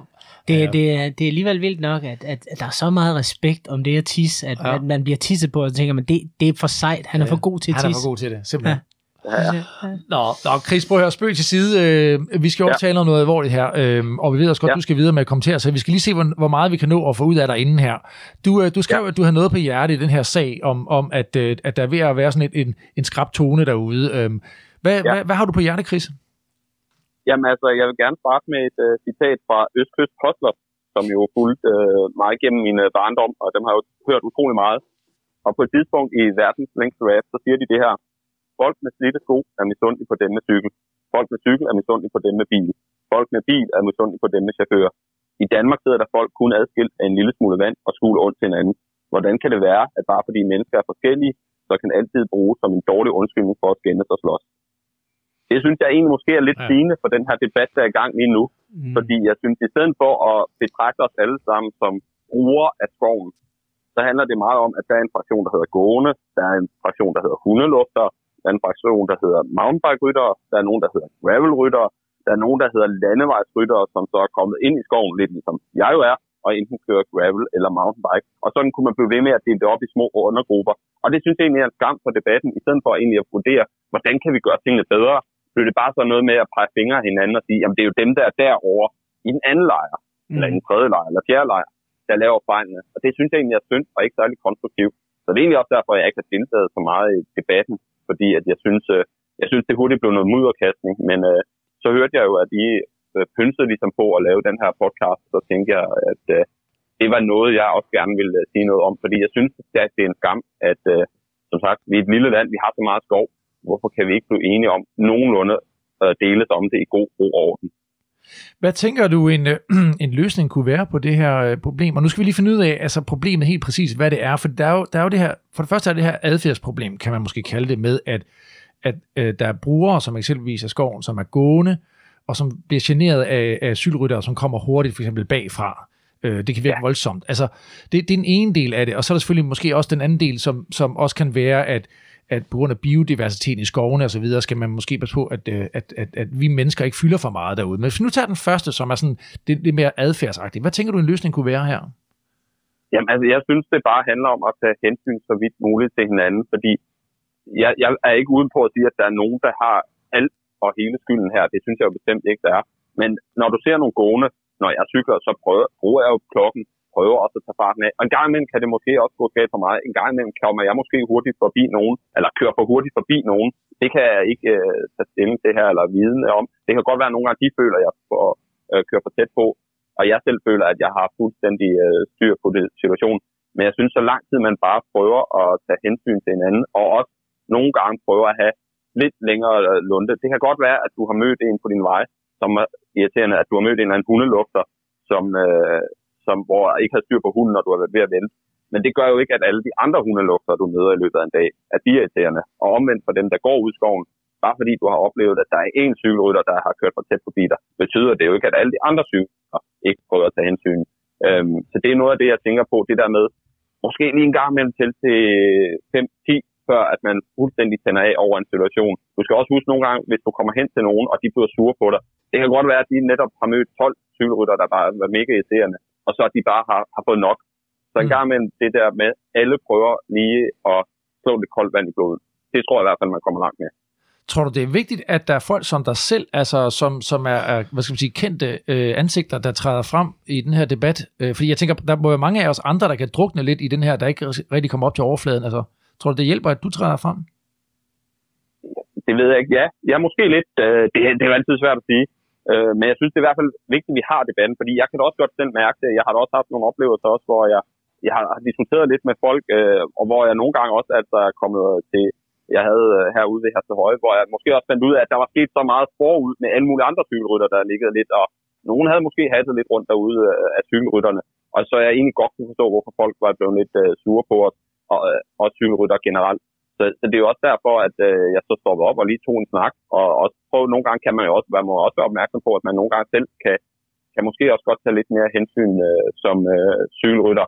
Fordi ja, en gang imellem kan det jo godt blive voldsomt, hvis vi kommer ræsen afsted, og det kan godt være, at vi synes, det ikke går så stærkt, men det kan godt være, at de gode synes, det går rigtig stærkt.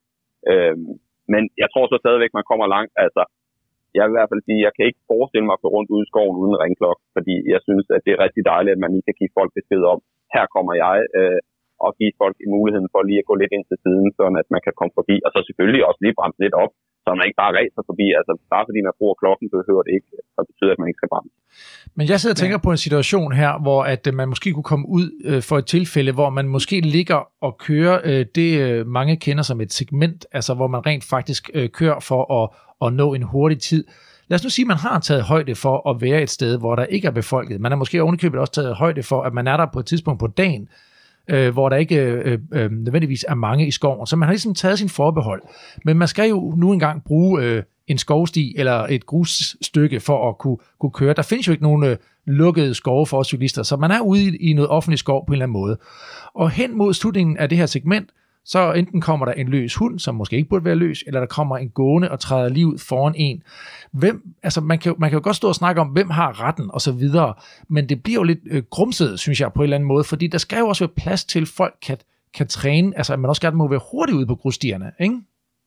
Jo, jo, det synes jeg jo bestemt også, men man skal jo bare gøre det så vidt muligt, hvor man tager hensyn. Og så kan der godt ske den her situation, og så må man jo så, i hvert fald hvis man så føler det, så sige undskyld, men også som gående skal selvfølgelig også prøve at, så vidt muligt at tage hensyn til, øh, til de cyklen og være, gøre sådan der plads øh, til alle. Fordi jeg er da enig med dig i, der skal der også være mulighed for, at man øh, kører lidt øh, race ude i, i skoven. Men hvis man kigger sådan, altså, der er jo nogle segmenter, der er bedre at køre efter end andre. Jeg synes jo også, der har været en meget debat om dyrehaven. Og der synes jeg måske, det er heller ikke det mest fornuftige sted at gå ud og jagte øh, segmenter, navnlig ikke i weekenden. Men hvis man har gjort alt, hvad der er muligt, hvis man kører en hverdag, hvor der ikke er særlig mange mennesker, man ikke har mødt et øje i lang tid. Hvis det, så, det her så sker, jamen altså, så bliver man så nødt til nok at bremse ned og så afbryde det her segmentjagt. Og hvis man har været ved at ramme nogen, jamen så lige køre tilbage og sige undskyld. Jeg tror, man kommer rigtig langt øh, Men er med vi... en undskyldning. Fordi jeg har også prøvet, jeg har prøvet en gang, øh, vi kom kørende, det var så ude på landevejen, vi kom kørende på en træningsrute ude på en cykelsti, hvor vi faktisk var ved at køre ind i en lille pige, som kom modsat os, og vi kom ligesom rundt i ting. Det var ingen skyld. Du ved, mm. vi var ved at køre ind i hinanden, vi undgik pigen med nød og næppe der vendte jeg lige rundt og lige fik spurgt, om hun var okay, og hun havde fået et chok, men så fik jeg lige snakket med hende. Jeg tror, man kommer rigtig langt med at tage den her dialog også øh, derude, hvis sådan nogle ting er ved at ske. Ja, men jeg tror, det er jo, altså et eller andet sted er det jo langt hen ad vejen i det spørgsmål om at, at prøve at opføre sig så ordentligt som muligt, ikke? Og, og tage hele ja, altså- situationen altså, ind i betragtning. Ja, altså Jesper Mørkø og jeg kører jo rigtig meget sammen, og vi har ligesom gjort en ære i, vi mm. bruger ringklokken, og når vi kører forbi folk, så siger vi altid tak for det, og have en fortsat god dag, eller god mm. tur, ja, eller et eller andet. Ja. Sådan lige interagere med folk, og at de gør, at de har en god øh, fornemmelse. Fordi Jesper og jeg kan også godt lide at køre stærkt, men vi ved også, vi har kørt meget ud i skoven, vi har vores vanlige ture. Vi ved nogenlunde, hvor der kommer mennesker, og så også, hvor vi er på nogle spor, hvor vi nok ikke ser nogen mennesker, og så kan vi give den gas. Ja. Og så når vi kommer ud igen, så øh, hvor vi ved for eksempel omkring Søndersø, hvis man kører der. Ja. Altså, øh, som, øh, nu er for dem, der ikke er i Københavnsområdet, de, øh, de er måske lidt lost her, men det er en sø, hvor der går rigtig mange mennesker omkring Mm. Farum. Øh, og der går også nogle mennesker om de hverdagene. Der kører vi stille og roligt rundt. Ja, ja, men jeg er, jeg er fuldstændig enig. Øh, man skal finde den der balance der. Og der er, hvis man kører en del derude, så ved man også godt, hvor man kan køre lidt hurtigt, hvis det er det, man har brug for. Altså, men men ja. Ja. respekten er bare altafgørende. Men jeg synes også, det er Ja, interessant. og jeg vil sige, at ja, kom bare. Jamen, jeg synes, det der med, jeg har tænkt meget, jeg har faktisk ikke en ringeklokke på min cykel. Det skal, du, Øh, det skal du have. Jamen det, men, men jeg har også, nu sad jeg og diskuterede, jeg ude og køre med en gut i går, hvor øh, han har fået, han har ringeklokke på, og han siger, jamen, han møder faktisk så mange, der bliver bange for ringeklokken, og det er også det, jeg oplever. Jeg, når jeg møder nogen, øh, som ikke kan se mig, så kører jeg stille og roligt hen til dem, og så siger jeg, jeg lister lige forbi her. Øh, fordi jeg oplever faktisk, jeg synes, jeg oplever med ringeklokken det modsatte. Øh, men, Men, ja, hvis du ringer for tæt på i hvert fald, så kan jeg godt følge dig. Ja, Ja. ja. og det, så det er sådan lidt, øh, og jeg, jeg skal nok få en ringklokke på, det er slet ikke det, men, men, men jeg ser faktisk mod, også nogle gange det modsatte. At ringklokken har det, ja, men- at folk bliver bange simpelthen, og flyver ja. Til side. Men jeg synes, der er, det, der er det lidt svært nogle gange, fordi at, at omvendt at kan det også virke truende det der med, fordi en gang imellem har jeg også oplevet, fordi jeg kører ringklokken, så er man kommet lidt tættere på, og så så langt ned, og så siger jeg et eller andet, hov, jeg kommer lige her, så kan jeg også få et chok, fordi Ja, man kommer tæt på, og de Ja, tænker, hvor kommer de stærkt.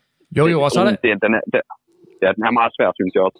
Ja, ja, så er der jo alle de der folk, som øh, så går rundt med, med Airpods i ørerne, og som ikke kan høre noget, uden til at man ringer, eller du ved, altså, altså man skal nærmest op og prikke dem på skulderen, ikke, Ja. for at komme forbi. Ja. Høre, men, men altså, og jeg ved, du skal videre, Chris, jeg vil bare lige også øh, øh, sige, altså nu startede du så fint med at citere det her Østkyst Hustlers øh, citat fra verdens længste rap. Det handler jo også om, altså, du ved, den der indstilling, vi danskere har nogle gange, ikke? fordi der er jo noget med de bløde trafikanter, og vi kender det jo fra, fra, fra vejene, altså, at bilister, der påberåber sig sin ret, Ja, men hvis det er en fodgænger, altså så, prøv at det er en maskine, og det er en menneske, altså det går jo ikke at bare øh, øh, råbe efter, at jeg har retten. Hvis du kommer kørende med 40 km i timen på din gravelcykel, og en løs hund løber ud for dig, så skal du vise agtpågivenhed. Det går jo ikke andet, altså. Nej, nej, altså det er jo det, og det er jo det, man aldrig skal stå ligesom stejl på sin ret. Det kan da også være, at man tænker, at man kører rundt ude på et eller andet mountainbikespor og tænker, det er da lidt tosset, at der kommer en gående her. Men man må jo stadigvæk komme ned. Og så kan man jo selvfølgelig stoppe og sige, hov, jeg ved ikke, om du er klar over det, men det her det er faktisk et mountainbikespor, og så hvis vedkommende bliver sur over det, så synes jeg måske, at du i hvert fald har gjort dit til at gøre vedkommende opmærksom på, at, at det her det kan være, måske være bedre at gå et andet sted end lige midt på et mountainbikespor. Det er Også, super. men det skal man også huske, at der er jo, ingen, der er jo ikke et forbud mod, meget bekendt, at folk går rundt på et mountainbikespor. Det er jo bare lavet til, at folk Ja. kan køre mountainbike. Ja, og det er netop det. Vi skal, vi skal huske, at det ikke handler om... Jeg har også set øh, diskussioner på forums, hvor der står, at, øh, at øh, ringklokke er ikke et krav, eller du ved, det der med, at man skal køre mm. øh, måske kun 10 km i timen, men så er nogen, der siger, ja, men øh, omvendt så er det heller ikke et krav at have en hastighedsmåler på en cykel, og så, du ved, så kommer man bare ingen vegne med den Nej. indstilling. Altså vel, det Nej, synes men jeg altså, Og det er jo der, hvor de der diskussioner på de sociale medier, det stikker af. Altså, jeg, jeg ja. magter dem ikke, hvis jeg skal være helt ærlig. Nej, nej, men det er jo også det, det jeg nogle gange er lidt ærgerligt, og det er også derfor, jeg faktisk på det her Østkyst Hostler citat med, fordi jeg synes jo netop hurtigt, det bliver en diskussion om alle mulige uved, øh, uvedkommende øh, ting, og Ja. ja. derfor holder det jo stadigvæk det her med, at alting bliver så nemt en undskyldning for at slås Ja. og skændes. den gode stemning, ikke? Chris, tusind tak. Jo. Vi ved, du skal videre, øh, så vi bare sige, tak for dit input, og vi håber jo, når at øh, restriktionerne bliver blødt lidt op, at vi også kan få dig ind og sidde øh, i, i, vores studie. En Ikke? cykeltur, Jamen, bagerstop, og så en god Ja, ja. snak. Ja, ikke? ja, det må være det. temaet. Ja, det vil jeg meget, meget gerne Det- snakke om. Det er skønt. Det er dejligt, Chris. Prøv at have en uh, skøn dag, og tak fordi uh, du lige kom med din input, ikke også? Jo, velbekomme og i lige måde. Tak, Godt. hej. Hej. Hej. God fyr, ham øh, Chris Anker. Han er i hvert fald en, øh, en øh, god ambassadør for os cyklister i den her sammenhæng. Anders, nu skal vi tale med en, der har udfordringerne helt inde på kroppen. Vores næste gæst er nemlig naturvejleder hos Naturstyrelsen her i Region Hovedstaden. Han hedder Jes Ågård, og mange af jer kender ham nok, eller genkender hans stemme fra tv, hvor han ofte sidder og taler om alle de fantastiske dyr, der lever ude i vores smukke natur. Han prøver vi lige at øh, ringe op her. Det er så. Hej, yes, det er Anders og Dine her fra Balsam for Sjælen. Det lyder godt. Tak fordi du lige uh, kunne sidde klar her uh, til at vi ringede. Vi skal jo lige sige, at, uh, at du jo er uh, hvad hedder det, naturvejleder og uh, også pressemedarbejder for Naturstyrelsen uh, med ansvar her for Region Hovedstaden i København. Er det ikke korrekt? Jo, det er rigtigt, men altså, jeg kalder mig bare naturvejleder for Naturstyrelsen. Det er sådan en dejlig rund titel. Perfekt. Det er pressemedarbejder, pressemedarbejder. det er jo sådan, så man har med, der ved man godt, det er på linje med bilsælger og alt muligt andet. Nå, Jes, prøv at høre. Øh, vi ringer jo til dig, fordi at, øh, at øh, altså, vi to har jo talt sammen, og, øh, og det er jo Ja. fordi, at den her, den her skrappe tone, man kan finde lidt ude på cykelstierne i øjeblikket, øh, den, den spidser lidt til, og det er jo fordi, der selvfølgelig er lidt, øh, lidt run på skovene i den her tid, øh, fordi blandt andet, at der er rigtig mange, der cykler ud i skovene, og så, ja, sikkert også på grund af coronaen, tænker jeg, ikke? Præcis. Du, øh, jeg skal lige sige, du har jo de sidste 15 år været ansvarlig for øh, mountainbikesporene i øh, Rude og Gete Skov lige her nord for København, så du øh, har jo om nogen noget erfaring med, øh, med logistik i skovene, ikke? Det er rigtigt. Men der er noget, der, er- der er noget, der er anderledes den her gang, i forhold til, øh, til hvordan, hvordan I griber det an. Og det er jo noget med, at, at, at os gravelcyklister, vi er jo ikke bare sådan lige at, at smide ind på et, øh, et spor ind i skoven, vel? Og i virkeligheden er det jo det, der har været strategien fra dag et. Så øh, mountainbike-verden, eller hvad skal vi sige, sporten, dukkede vel op for 20-25 år siden, og, og, de første mange år der, så kørte der måske øh, 1000 mennesker i Danmark, og så er det sådan en, en, en stor sjældenhed, og så kan man leve med det. Ikke? Men i og med, at den sport også er vokset, og det er jo ikke noget at sige til, fordi det der med at, kombinere naturoplevelsen med, med, med en, en eller anden form for, for oplevelsessport, altså det, det giver sig jo helt naturligt. Det er der rigtigt, det, det appellerer til mange. Øh, og, og, og der har vi jo så i mange, mange, mange år kæmpet en, øh, en lang og, og fin, synes jeg, øh, samarbejdskamp for at få foreninger og frivillige og sådan noget til at, at, at lave et spor separat for de andre brugere. Og det er også et eller andet, det, det, det er mere forenligt med, med mountainbikens kultur. Fordi mountainbiken, den vil jo helst køre, hvor der er ujævnt, og der er øh, udfordringer, og der er tekniske, øh, kan man sige, ting, der skal overvindes. Øh, det kan man jo ikke lige pr- præcis kalde vores grusveje. Så, så, så på den måde, så har, så har det ligget, kan man sige, godt, at, at der er blevet investeret i det. Det har også været en kamp, fordi at der har været stor brugertilfredshed. Men de første mange år, der oplevede jeg, at der var jo en stærk modstand mod mountainbikerne. Den hører jeg ikke så meget mere. Man har ligesom accepteret, de er nok kommet for at blive, og vi får ikke lige ud af skoven igen. Og så er det faktisk rigtig klogt, at vi ligesom skiller de to brugergrupper ad. Mm. Og nu kommer der så en ny sport, og de har øh, 21 gear øh, på cyklen, og, øh, og de kører stort set med samme hastighed, som man gør på landevej. Øh, og, og, og, og der er også et køremønster, hvor det har, altså hvad skal vi sige, der er nogle sociale effekter i at køre på en gravelbike. Du kan godt køre alene, og du kan køre, kan man sige, dit sololøb mod dig selv, eller mod, kan man sige, andre på samme strækning og sådan noget. Men der er også et socialt element i det. Jeg ser mange, der ligger og kører i små grupper og så videre, fordi det kan man lige pludselig, når vejen er bredere, og, og sporet er, er, er bredere. Og det er jo så der, hvor vi har de øvrige brugere også. Så det er jo helt åbenlyst en konfliktmulighed. Mm. Hvad, øh, det lyder som en, en svær nød at knække. Altså, har du gjort dig nogle tanker om, hvordan... Øh, det... Ja, ja, ja. altså, vi, vi, jeg har faktisk siddet nu her og skrevet på, på, kan man sige, et grundlag, som jeg sådan gerne vil have med i lommen, når jeg sådan går ud og snakker med nogle af dem, som er involveret i den her sport. Det er både dem, kan man sige, som cykler det, og det er selvfølgelig dem, som også nogle gange samler noget organisation op. Øh, der findes jo øh, nogen, der allerede begynder at organisere forskellige typer af konkurrencer inden for gravelsporten. Og, og, og det er jo sådan noget, det opstår jo, hvor der er et marked. Ja, der er der sådan set også nogen, der, der, der finder ud af at lave en forretning på det. Og dem kan vi ligesom tage fat i. Og det, det der sådan rent formelt gælder, øh, det er jo, at hvis det er sådan, at man vil lave et løb i statens skove, så er der pisse ud i sneen i naturbeskyttelsesloven, at så skal du spørge lodsejeren om lov. Altså, der, og der, der har vi sådan ligesom et lille håndtag, vi kan tage fat i. At det så nogle gange er lidt svært, fordi at de løb øh, har, har lidt en uformel karakter. Og vi har spurgt vores jurister i, øh, i Naturstyrelsen, og selvom man vil sige, at det er et løb, der er arrangeret i en virtuel verden via en, en app, om det er Strava eller noget andet, men det er det med, at du definerer et start- og et stopsted, du har en rute, og der er tidtagning på det. Så det synes jeg, her falder det ind under de kategorier, som vi vil sige, det er et organiseret løb. Mm. Og der, har, der, der skal man så rent faktisk spørge sin lodsejer om lov. Og, og der, der er, må vi jo så nogle gange imellem skæle ind i den her verden. Hvad ligger der arrangementer på vores arealer? Og, og sidst her, der har vi jo så konstateret, at der var faktisk nogen, der havde lavet et uh, Champion Cup løb ind, ind i dyrehaven, hvor vi har 2.000 hjorte, og vi har 8 millioner gæster. Uh, og den lå du fra bakken og op til forbi Emtage Slottet tilbage igen. Mm. En rute på 8,5 km. Og det må jeg bare sige, det er nok ikke det mest begavede, man kan gøre, fordi det er at udsætte både sig selv og, og, og de mennesker, der er der, for enten noget, der er farligt, eller i hvert fald dårlige oplevelser. Tag I, I går ud proaktivt og tager fat i de her mennesker? Øh, ja, det er vi. Og, og, og det synes jeg er fint. Og, der, ja, og der er vi jo så, kan man sige, skrevet til dem og sagt, det, det, det må jeg altså ikke, fordi at rent faktisk, så er det, vi giver slet ikke tilladelse til nogen form for organiseret aktivitet i dyrehave. Mm. Og, og det er simpelthen en, øh, en principiel beslutning, som, som er, har en historisk karakter. Øh, de eneste to ting, vi giver tilladelse til i dyrehaven, og det er noget, som har været der så længe, som jeg tror, det er løg, det er invitageløbet, og det er Hubertusjagten. Mm. Og de har været der siden Ruder Kong var knægt, og, og mere vil vi ikke have. Mm. Og det er simpelthen fordi, altså, når det, de store arrangementer, vi har derude, for eksempel Hubertusjagten, mm. øh, jamen der, der sker det altså, nogle af vores hjorte bliver så stresset, så, så, så skytter dem ud og aflive dem. Mm. Så det er simpelthen en, en, en, altså også fordi på en eller anden måde, så skal der være nogle steder, hvor vi har et helle.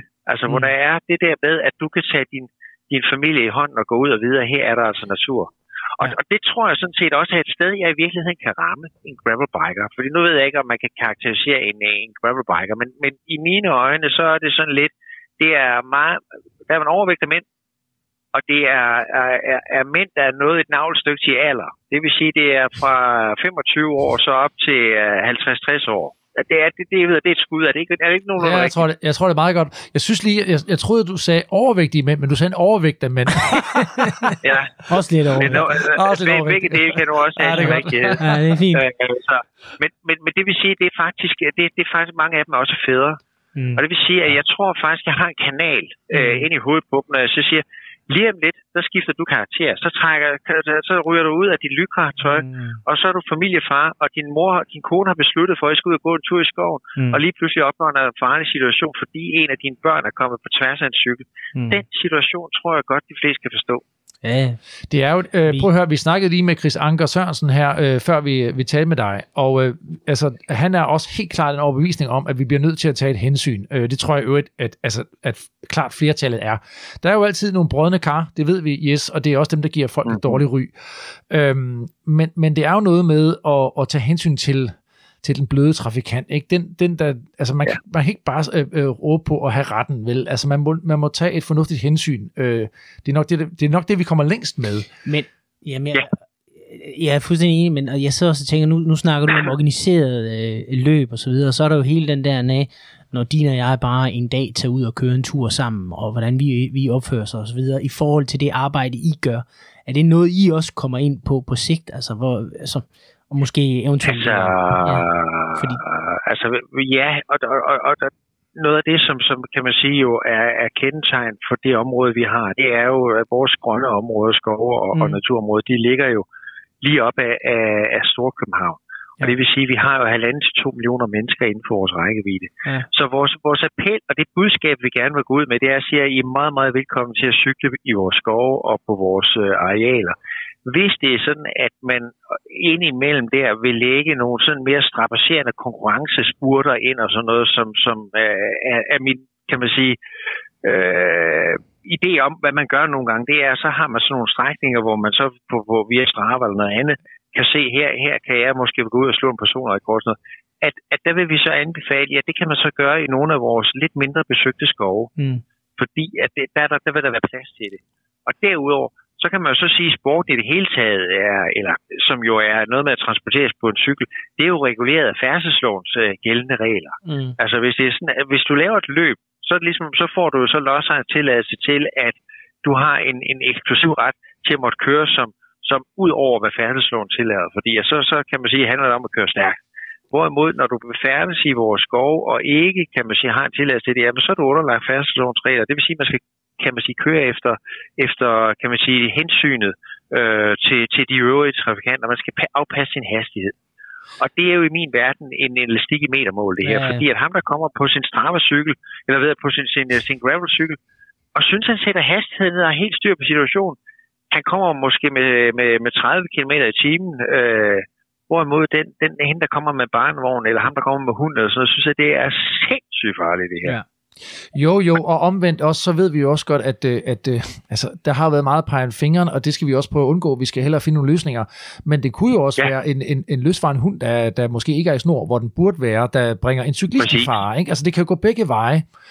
Øhm, men altså, hvad, hvad tænker du? Fordi at, at når vi nu øh, hører dig tale om det her organiserede løb, så begynder jeg sådan at tænke, altså hvis jeg sidder og, øh, og laver et, øh, et segment, eksempelvis i dyrehaven, er jeg så pludselig sådan en, en, der organiserer et løb, og er det i virkeligheden, øh, jeg ved ikke, om man kan sige, det er ulovligt, men jeg, jeg, der er jo mange, der så vil gå ud og køre det her løb, fordi jeg har lagt det op på de digitale medier.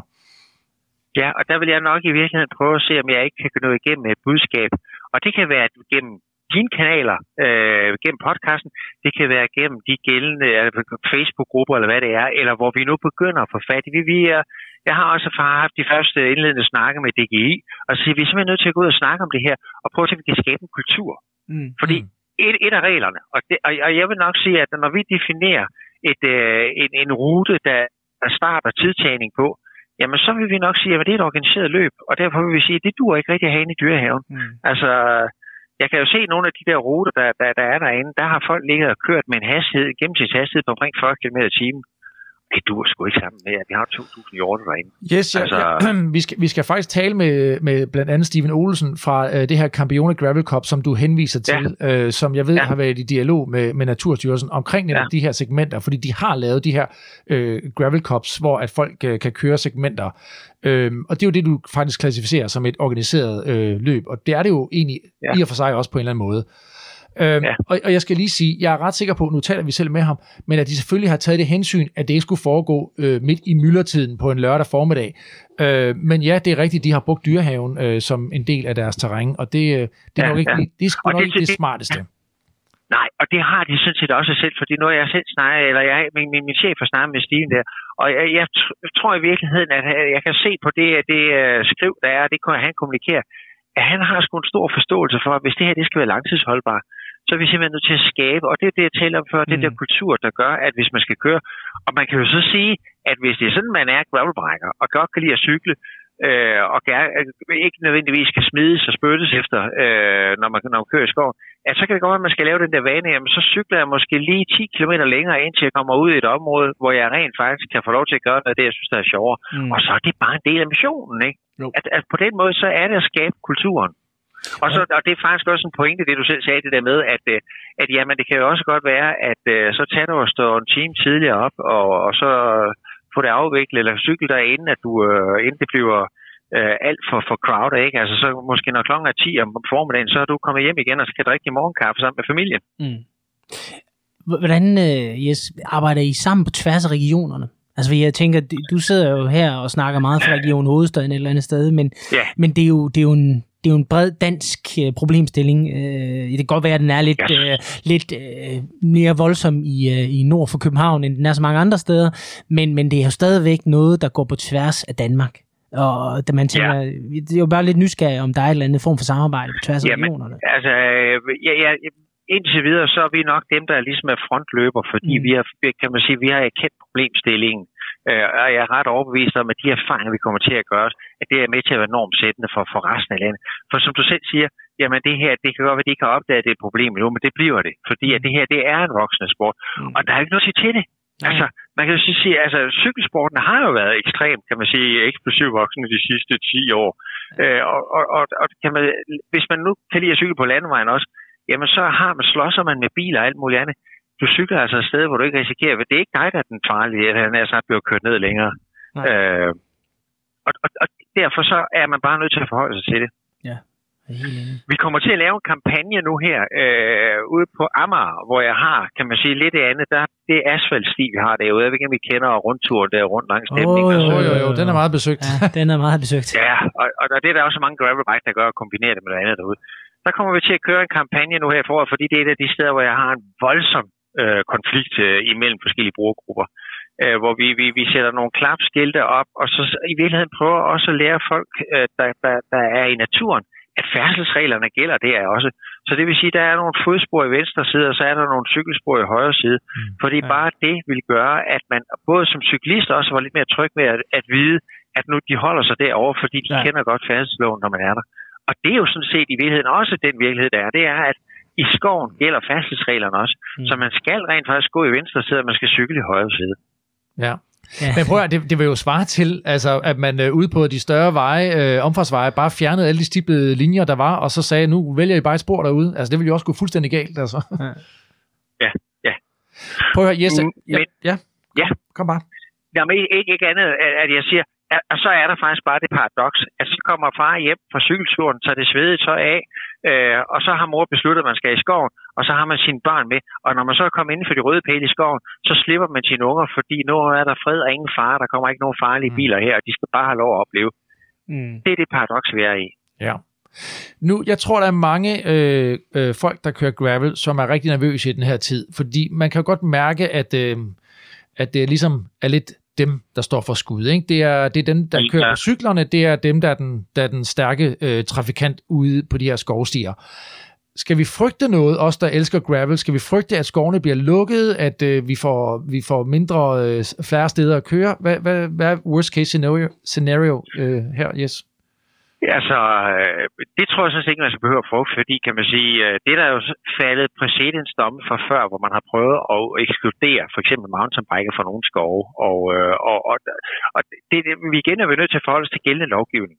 Og med mindre du laver en, øh, en eller anden gældende regel om, at der er ingen, der må cykle her, øh, så, øh, så, så kan du ikke skille mellem en gravelbike, en mountainbike eller en almindelig cykel. Og naturbeskyttelsesloven siger, at du må cykle de steder, hvor en almindelig cykel kan cykle. Og det vil sige, at det, det er også lidt elastik i metermål, men Mm. vi definerer det som, hvor der er en belægning på stien, altså hvor der er en grussti eller noget andet. Man må ikke cykle i skovbunden, øh, så kommer vi efter folk, og så kan de få en, en bøde osv. Men cykling i skoven, det er sådan set tilladt. Så kan det være, at der kommer så meget politisk bevågenhed, hvis det er sådan, der bliver kørt en dame ned med blå hår, som er gift med en overretsaffører i dyrehaven. øhm, så Der, der kan var worst, så kan det der jo var godt worst være, case der scenario. Det, så kan det jo godt være, at der kommer et politisk pres. Ja. Hvor man for eksempel Ja. siger, for eksempel i nogle områder, der må du kun cykle med 20 km i timen. Ja. Så vil jeg til gengæld godt, så er jeg spændt på, hvem det er, der vil løfte og håndhæve den lovgivning. For det er sådan set politiet, der håndhæver færdselsloven. Mm. Men nu har, Øh, nu har så, du, så, så det, Du har jo lidt insiderviden, ja. yes, øh, og det er derfor, vi gerne lige vil tale med dig, fordi at, er, er det fornemmelsen nu, at I som naturstyrelse er i øh, tæt dialog, det kan vi jo høre i jer, med, med brugerne Mhm. af skovene, og, og det Mhm. ikke er så meget politikerne, der sidder klar med noget lovgivning, eller hvor er vi henne? Nej, der, der, der er vi ikke endnu. På ingen måde. Øh, vi prøver nu på, kan man sige, at gå ud med et, en, en, kan man sige, en eller anden form for øh, rammeaftale med dem, der nu gider høre på os, om hvordan vi kan håndtere det her, sådan så vi får færrest mulige konflikter. Øh, og vi tror sådan set på, at sporten i sig selv også vil være interesseret i at skabe en ramme, så de kan være der i længden. Fordi at de både er cyklister, men også familier. Ja, ja. Det er du helt, helt ret i. En, en anden ting, som jeg lige skal berøre kort, det er det her med, øh, der er jo de her forskellige initiativer rundt omkring om øh, vildskov, øh, som bliver drevet lidt af nogle politikere og så videre. I forhold til det her Ja, det biodiversitet? naturnationalparkerne, ja, som man er i gang med nu. Ja. Ja. Øh, og hvad, hvordan ser du det i, i det her, i den her diskussion? Altså, umiddelbart så ser jeg jo ikke, at det nødvendigvis har nogen øh, skal indskrænkende effekter Mm. for at måtte cykle i. Nej. Øh, fordi der vil stadigvæk være øh, tilladelse til, at du, du færdes derinde. Og, og det tror jeg ikke, der er ikke nogen politikere, der vil stå på mål for, at du laver store naturområder. Mm. Lige nu der er det jo 15 naturnationalparker, man vil etablere i Danmark. Mm. Jeg kan ikke lige huske, hvor mange øh, tusind hektar det er. Jeg, tror, jeg kan ikke huske, om det er 15.000 hektar eller sådan noget. Mm. Mm. Men, men, men at man så vil ekskludere menneskelig aktivitet derinde, det kommer ikke til at ske. Øh, og som udgangspunkt tror jeg, man kan regne med, at man får lov til at gøre det, man plejer at gøre. Mm. Øh, det kan så godt være, at hvis der kommer nogen efterfølgende og siger, vi kunne godt tænke os at lave en, øh, en uh, klatrebane eller noget andet, så siger man, ej ikke nu, vi, vi har det, vi har. Og, men, men I cykler jo på den eksisterende, kan man sige, infrastruktur, der er der. Det er jo de eksisterende veje og stier, dem fjerner man jo ikke. Ah, nej. Men jeg er spændt Men- på, om men- der, om der på sigt måske kan komme en ny infrastruktur, der gør, at man rent faktisk begynder at tænke på, øh, som du siger, en passage til de gående og en øh, sti til de cyklende. Selv i skovene. Altså, det tror jeg ikke. Jeg tror lige nu, dem der er, kan man sige, øh, øh, fokuseret på, at vores biodiversitet er faldende. Øh, de, er ganske, de politikere er ganske klar over også, at der er en stor kultur i Danmark for at bruge vores skove.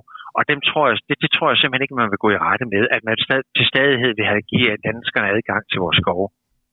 Det lyder virkelig fortrøstningsfuldt. Og så øh, ved vi godt i hvert fald her, Anders, at vi bærer en stor del af ansvaret for at sørge for, at, øh, at man ligesom øh, opfører sig ordentligt derude, ikke? så vi kan, vi kan have Ja, vores vi natur. vil meget gerne være med i den dialog og, og sikre, at det budskab også kommer ud, fordi det er sindssygt vigtigt. Vi skal være der plads til, Vi til vil, os alle. vi vil i hvert fald gøre, gerne gøre vores til, at, at dem, der lytter med her på Balsam for Sjælen, øh, ligesom er de gode repræsentanter for, for gravelcykelfolket. Ikke?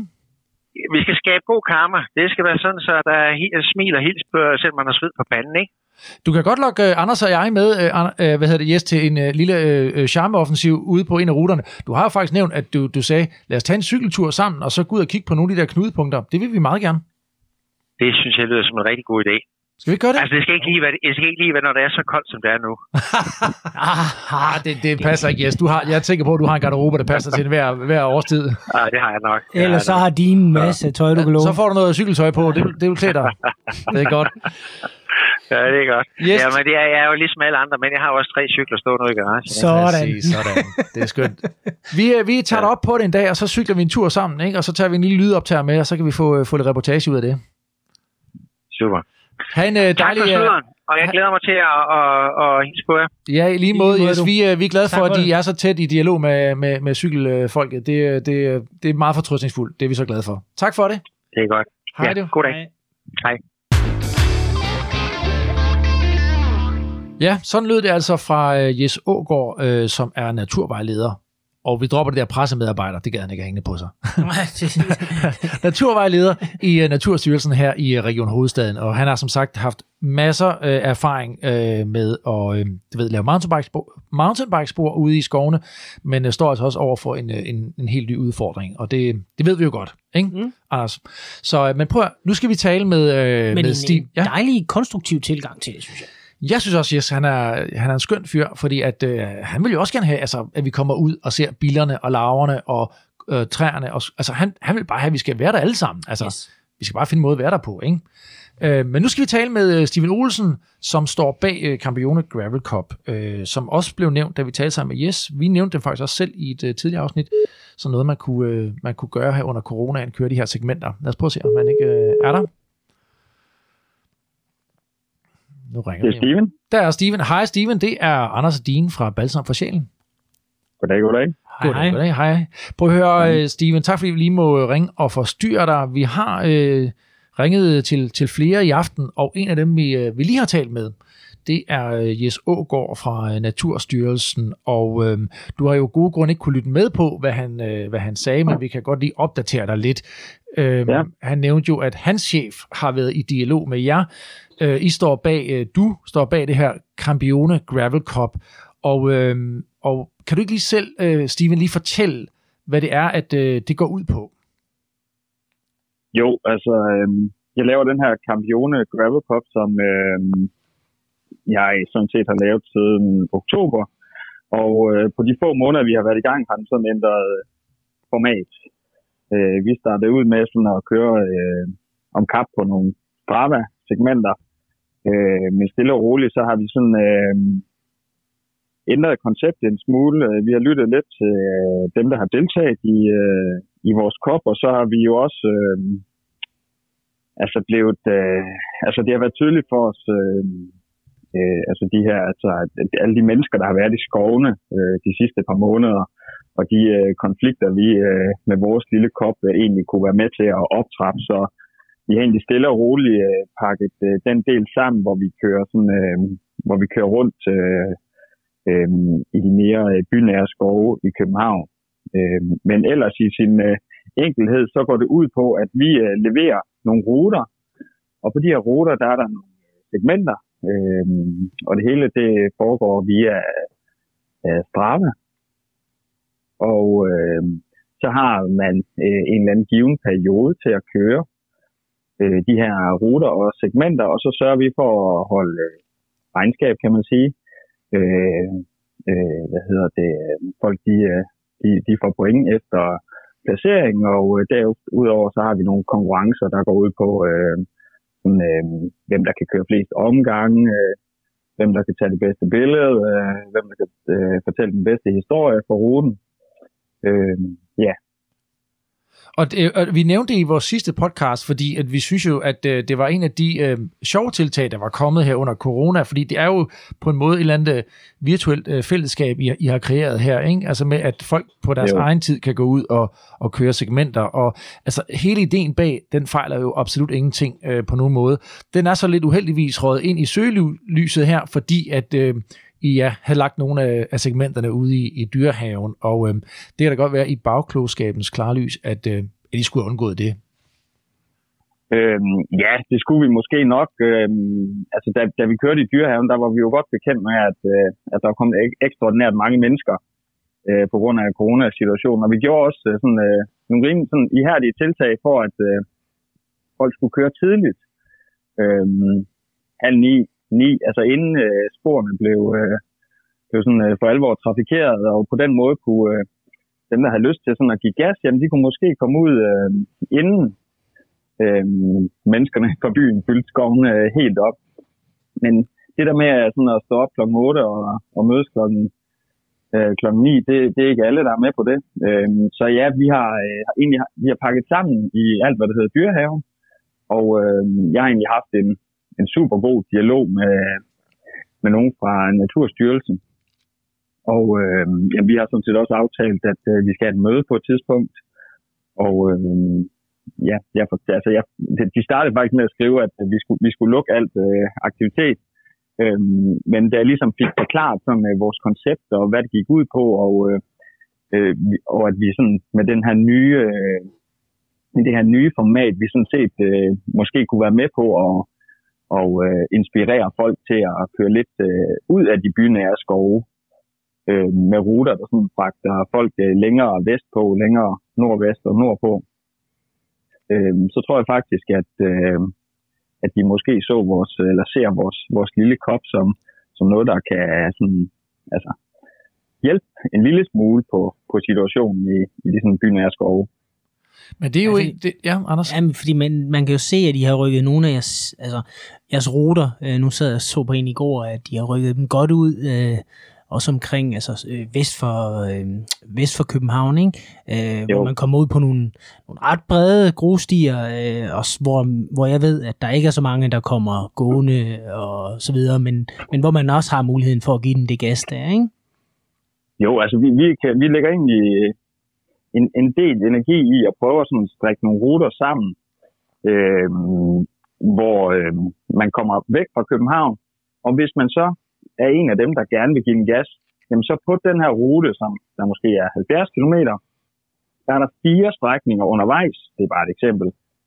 Øhm, og det vil ofte være en grussti med to marker på hver side. Mm. Der er ikke nogen mennesker, man kan sådan rigtig kan genere. Øhm, og hvis der er, så kan de se en i god tid. Så der kan man sådan set give lige så meget gas, man vil. Øhm, og så den tid, der ligesom øh, øh, det tager at køre det her segment, øh, det gør så, at du får en eller anden stilling i, i, i, i koppen. Og på den måde, så er der sådan, øh, jamen er der det her konkurrenceelement til dem, der har, har lyst til, til den del. Kommer det bag på dig, øh, nu hvor du har haft en dialog med Naturstyrelsen, fordi nu taler vi jo lige med Jes Ågaard, og noget af det, der kom lidt bag på mig, det er det der med, at han siger, at hvis man arrangerer noget, der har en, øh, en startstreg og et mål, så, øh, og selvom det er arrangeret digitalt, så er man i princippet en arrangør. Og der medfølger også noget ansvar. Ja. Øhm, jeg vil sige, at øhm, jeg, jeg, er ikke, jeg er ikke 100% klar på de juridiske forhold, øh, når det er arrangeret på den måde, som det er her. Og øh, da jeg talte med øh, en fra Naturstyrelsen, der, der sagde vedkommende egentlig også til mig, at øh, hvor det, det her som lige helt juridisk lå, det var han faktisk ikke klar over. Fordi det, det er jo nok sådan på en eller anden vis lidt uprøvet land. Øhm, han brugte et eksempel, det er jo ikke anderledes end at øh, når øh, en cykelklub arrangerer øh, cykelløb og siger, at øh, vi kører tre runder her ved det her by, byskilt på tredje omgang, der er der en målstreg. Hvem har så ansvaret der? Ja. Men det, men det er jo selvfølgelig også noget, man bliver nødt til øh, nu i de her tider, hvor at, at presset vokser lidt, og, øh, og være opmærksom på i hvert fald, fordi der er jo de her digitale fodspor, og det kommer vi bare ikke udenom, Ja, at, øh, at, øh, at øh, når, når, når først det ligger derude øh, digitalt, altså øh, det er jo ligesom de her løb, der har fået lov til at få passager af lodsejere Ja, til at ja. køre, Ja, ja. øh, øh, om det kan være Nordgrus Monument, eller hvad der har været løb, hvor man Ja, har fået lov ja. til en enkeltvis gang at køre igennem en lodsejers Ja. øh, øh, jord, og jamen så pludselig Ja. så ligger den rute bare digitalt derude, og så kommer der jo masser af cyklister efterfølgende, og han, han, Ja, kan jo, ja. han bliver jo træt af at stå ude ved porten og sige, prøv at høre, det er Ja, ja. lukket, altså. Så der er altså, også, det, altså, der, der har vi også sige, at øh, altså før, når jeg har bare, hvad kan man sige, bare har kørt på, på oplevelser og kørt ud af, der er der nogle gange kommet til at køre over nogle steder, hvor jeg tænkte, at det kunne godt være, at, øh, at her skal man nok ikke lige sende 50 mand igennem. Men jeg vil sige, at når vi laver de her ruter, der, øh, altså hvis der er noget, der lugter af privat vej, eller noget i den stil, øh, så er det ikke sådan nogle steder, vi, vi bevæger os hen. Øh, Nej, så det, det tyder også på, at, at altså jeg, jeg kender godt det der med, at man, øh, man starter noget, og det er, det er rent øh, sjov og spas i starten, men pludselig så bliver det ja, Ja, også en form for alvor, ikke? Og, og, øh, og I skal jo også have tid til lige at, at finde jeres, øh, jeres plads, ikke? Og øh, også have lov til at, at forstå, hvad det, hvad det hele ligesom jo, har Altså, vi konsekvenser. har jo, altså, vi har jo ændret det her fra, fra uge til uge, eller måned til måned nærmest, øh, øh, på baggrund af de erfaringer, vi har gjort os på baggrund af de tilbagemeldinger, vi får, og nu har jeg talt med øh, nogen fra Naturstyrelsen et par gange efterhånden, øh, og jeg har egentlig haft nogle super gode øh, samtaler, og de, jeg synes, de er, at de, de er meget åbne, og, og, og på en eller anden plan, de, de ser alle i skovene. Øhm, og så er det jo bare ærgerligt, at der er den her konflikt. Øhm, men, øhm, men jeg vil sige, altså bare, bare de få samtaler, jeg har haft med dem, de, de søger helt klart løsninger, Mm. Mm. øhm, hvilket jeg synes er super positivt. Og, øhm, altså jeg håber bare, at vi i et eller andet format kan holde gang i, i det her, øh, fordi jeg synes, det er vildt sjovt, og det virker, og, altså, det, altså, jeg synes, det rammer ind i sådan et eller andet, specielt i den her tid, mm. i sådan et eller andet form for, for tomrum. Det er også et fantastisk initiativ, jeg er i gang i. Altså at blive endelig ved. Altså, Ja, der for øh, søren. og med at finde de rigtige løsninger sammen med dem. Og som du siger, Ja. de, virker, de virker proaktive og konstruktive i deres tilgang til det. Så det er jo, det er jo at gribe det, tænker jeg. Ja, Jo. altså det, Altså, og så, og så ja. må vi også sige, altså, øh, det kan også ske, Anders og jeg ikke er nogen af dem, der kommer til at ligge op i toppen og, og rode rundt i jeres øh, statistikker øh, på de der segmenter. Det kører vi slet ikke stærkt nok til. Men vi synes bestemt, der også skal være plads til at give den gas derude. Så det, du ved, altså, det, der, jeg synes på en eller anden måde, skal der jo være... Lad os nu sige en dag, at UCI finder på at, at inddæmme gravel i deres øh, portefølje, og pludselig så er der et, øh, et verdensmesterskab, der, der skal køres. Øh, hvis vi så som nation øh, gerne vil være med i toppen, så skal vores professionelle rytter på det tidspunkt også have mulighed for at komme ud og give den gas på nogle øh, naturstier. Altså, det, det kan jo være en, en, en fremtid jo. Det ved vi ikke. det, er, det er nok ikke utænkeligt, og, øh, og det der med, at der, der er nogen, der gerne vil give den gas, altså, det er der jo helt klart nogen, der vil ikke give gravel, det er, ja, det er sådan, øh, man hørte mange øh, år tilbage, før det hed, før det hed cykelkross, øh, så er der kommet rigtig mange nye cyklister til, øh, men der er jo også rigtig mange, som er erfarne cyklister og har kørt landevej i mange år, og som har det der konkurrencegen i sig, så de hiver det jo bare direkte ind på, på grusstien, og så Mm. kører nogle af dem lidt ligesom de plejer, ikke? og så er det jo sådan noget som dyrehaven, ikke? hvor grusstierne de i sig selv jo er fænomenale. Ja, ja, det er motorveje. Ja, de er rigtig gode, og hvis det er, at man vil køre nogle intervaller, men, men øh, det, altså selve området er bare ikke ideelt til det lige, lige pt. Nej. Men det er så fint, så at I har været i øh, dialog med Naturstyrelsen, og nu har I valgt at lægge jeres øh, ruter andre steder. Det, det tyder på altså, øh, meget positivt, at der er en god dialog derude. Ja. Ja, altså vi, altså, vi siger, altså, vi, vi prøver sådan set øh, at, at, altså, øh, at fjerne fokus lidt fra det her med, at, at, det ligesom, at konkurrencen det er alt overskyggende. Mm. Altså det er her med at prøve at virkelig, øh, vi gør lidt ud af at levere den her rute, som vi synes er, er god, og, øh, og så er der de her andre konkurrencer i, i, i konkurrencen, som, som jo går ud på at, øh, at opleve og Ja. øh, altså bare gå ud på noget andet end at give gas, og hvis man har lyst til at give gas, fred være med det, så giver man alt, hvad den kan trække. Øh, Og ellers så kan man Men vinde der- for, øh, for det gode billede, også som du sagde tidligere. Så der er, der er flere, flere elementer i spil. Der er ikke, ko- der er, altså- der er ikke der- der, der- kaffestop, er der det? Nej, altså ved du hvad, jeg var faktisk ude, da jeg kørte den her, der var jeg ude sådan at tage billeder af sådan et uh, shelter, hvor det var sådan, hvordan får jeg ligesom, du ved, hvordan får jeg det her med i det? Er det noget med, at jeg Åh, skal stå herude en hel lørdag og levere kaffe, eller? Steven, prøv at høre, du skal slet ikke gå ind i det her med Anders, fordi at, uh, lige om lidt, ikke, også, så spørger han efter vin og brød og alt muligt andet, ikke? Og så, Der skal der være remons for fanden. Ja, ja, ja. Ah, det er godt. Prøv at høre, uh, tak for din input, uh, Steven. Uh, vi synes, det er, det er opløftende i dag at høre fra flere af jer, uh, at, uh, at der er en god dialog derude. Ja, jeg vil lige sige her til sidst, øh, og det er jo ikke øh, så meget øh, med eller sådan, øh, det her med at køre hurtigt, men øh, til den rytter, det kan godt være, der er flere, der har noteret sig, men øh, den rytter, der kører flest omgange på vores lange rute, der er jo øh, 6 kilo øh, dyrekølle, som øh, jeg selv har slagtet øh, hjemme i haven. Jeg tror godt, jeg så det billede, hvor du stod med den der store dyrekølle der. Er. Ja, Jamen, den er, den er hermed givet Den er videre. Steven. Det er godt. ja Tak det er for godt. Prøv at høre, Ja, selv han, tak. han skøn aften, ikke også? Vi tales. Ja. Ja, Hej godt. Hej, hej. hej. Anders, så øh, kom vi i mål med, øh, med dagens øh, afsnit, og øh, jeg tror, det blev lidt langt, og vi var også langt omkring. ja, det må man sige. Ikke? Det er også en stor snak. Fra at sidde ude i vores lille shelter ude i Ugeløse skov til, øh, til øh, VM i Belgien i crosscykling, og så, øh, og så lidt lovgivning omkring de danske cykelstier. Det hænger helt, det jo, hænger jo fuldstændig sammen jo. Det er fedt, mand. Der er i hvert fald to hjul, der bandt det hele sammen, ikke? Jo. Så det var vores røde tråd i dag. Det var det. Nu øh, skal vi runde af, og øh, der er lige en ting, vi skal huske at sige, inden vi runder af. Ja. Det er, at vi jo har en... Øh, en øh, det skulle have været en julekurv, men det blev så en øh, form for coronakurv, sådan en, en ting, man kunne øh, trøste sig med her i coronaen, ikke? Jo. en overspækket præmiekurv, som vi i virkeligheden vil kalde det, med øh, masse dejlige ting, som vi har udløjet til øh, jer, kære lyttere. Alt, hvad I skal gøre, det er at gætte, hvad den vejer. Og øh, jeg kan sige så meget, at vi har i hvert fald fået omkring 150 øh, mulige svar ind på vores Instagram, hvor vi lagde den op. Og, øh, og nu, nu nævner vi den lige her også, så I skal gå ind og kigge, den ligger inde på vores Instagram. Vi skal nok øh, lave et, øh, et opslag igen, og samtidig kan vi også sige, at I nu kan finde os ind på Facebook under Balsam for Sjælen. Øhm, fordi at øh, vi ved, at på Facebook, der kan vi nemlig lægge links op, så når vi øh, ligesom, der er noget, folk spørger ind til, hvor har I købt det, eller du ved, hvad er det for en dimser, så kan man lægge links op dagen. Det kan man nemlig ikke på Instagram. Nej. Så øh, hold øje med os også der. Men prøv at vi nævner lige den her kurv, Anders. Og nu se nu mine fede pølsefingre, de får lige trådt på skærmen, eller trykket på skærmen her.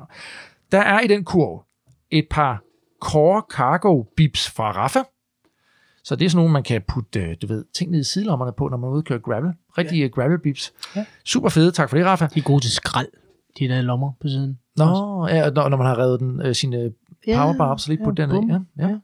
Så har vi også en uh, Aeropress Go, og det er vigtigt, at jeg siger, at det er en Aeropress Go. Det er den her lækre en, du kan lave sådan små uh, Italiano uh, espresso shots på. Men det her, det er Go-modellen, og det er fra Coffee Collective. Det vil sige, den fylder ikke ret meget, så man kan have den med, når man er ude at bikepacke.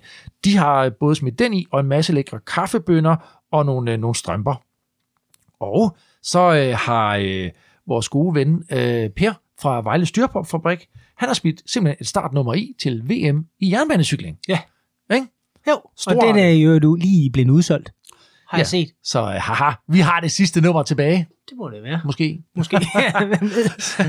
Og så, øh, så har vores gode øh, ven Jakob Lindsel fra Rule Number 4, han har smidt sådan en lækker Dynaplug øh, Racer øh, lille tool ned i, øh, i, i kassen også, i julekurven. Det er den, du bruger til at øh, reparere dine tubeless med, når du punkterer. Jeg er sindssygt glad for den. I never leave home without it. Og så har han også smidt en kitten fit til kæden ned i. Og øh, vores venner fra Cranks and Coffee, de har smidt en velopak ned i, sådan en, du kan have lidt øh, sådan en opbevarings hvor du kan have forskellige ting i, når du er ude at cykle. Og så har de øh, smidt en smooth kædevoks i. Det er, det er, det er, jo, det er jo balsam. Det er rent balsam, det her. Altså, det er max balsam. Øh, og den kurv, den kan I vinde ved at gætte på, hvad den vejer. Ved du, hvad den vejer? Jeg har ingen anelse. Det er kun mig, der ved det, faktisk. Ja, har du vejet den? Ja, selvfølgelig har jeg vejet den. Nå, Nå, ja, og du har ikke fortalt mig det? Nej, det er helt ja, det er tophemmeligt, det her. Så, Det skal jo, når, når du skal veje den, sådan det skal blive officielt, og vinderen skal findes, så er det sådan noget, der bliver videofilmet. Fordi, Det er- ja, ja, ja. Ja, vi jeg har jo også taget et billede af det. At, Ja, vi skal have nogle uvildige, der står og observerer det der. ja, hvis man nu ligesom, det er ligesom, det ved, hvis man kommer til at spise et lille stykke bolsje i parken, så var den ikke helt så meget. Altså, det, det, jeg kommer forbi den dag, det bliver nødt til. Det er godt, der er kontrollant på. Det er skide godt, Anders. Nå, vi har ikke mere for i dag. Øh, vi vil bare sige, kære lyttere, tusind tak, fordi I har lyttet med. Og øh, I kan jo skrive til os på gravelsnabelagbalsamforsjælen.dk med AE, eller fange os på øh, Facebook eller Instagram. Og især tænker vi, at der nok kan komme nogle kommentarer på det her, øh, vi har talt om i dag. Ikke? Jo, det, det kunne man forestille, og man ja. må nok også understrege, at øh, vi prøver bare at starte en dialog. Vi Ja. har ikke svarene her, men øh, det er et spørgsmål om, der skal være plads til alle. Præcis. Ikke? Så øh, husk nu, når jeg er derude, øh, ring med klokken og ønsk alle folk en god tur, så, øh, så er der natur nok, natur nok til os alle. Ikke? Jo. Tak fordi I lyttede med, og øh, have det rigtig dejligt. Vi ses snart igen. Ikke? Hej. Hej.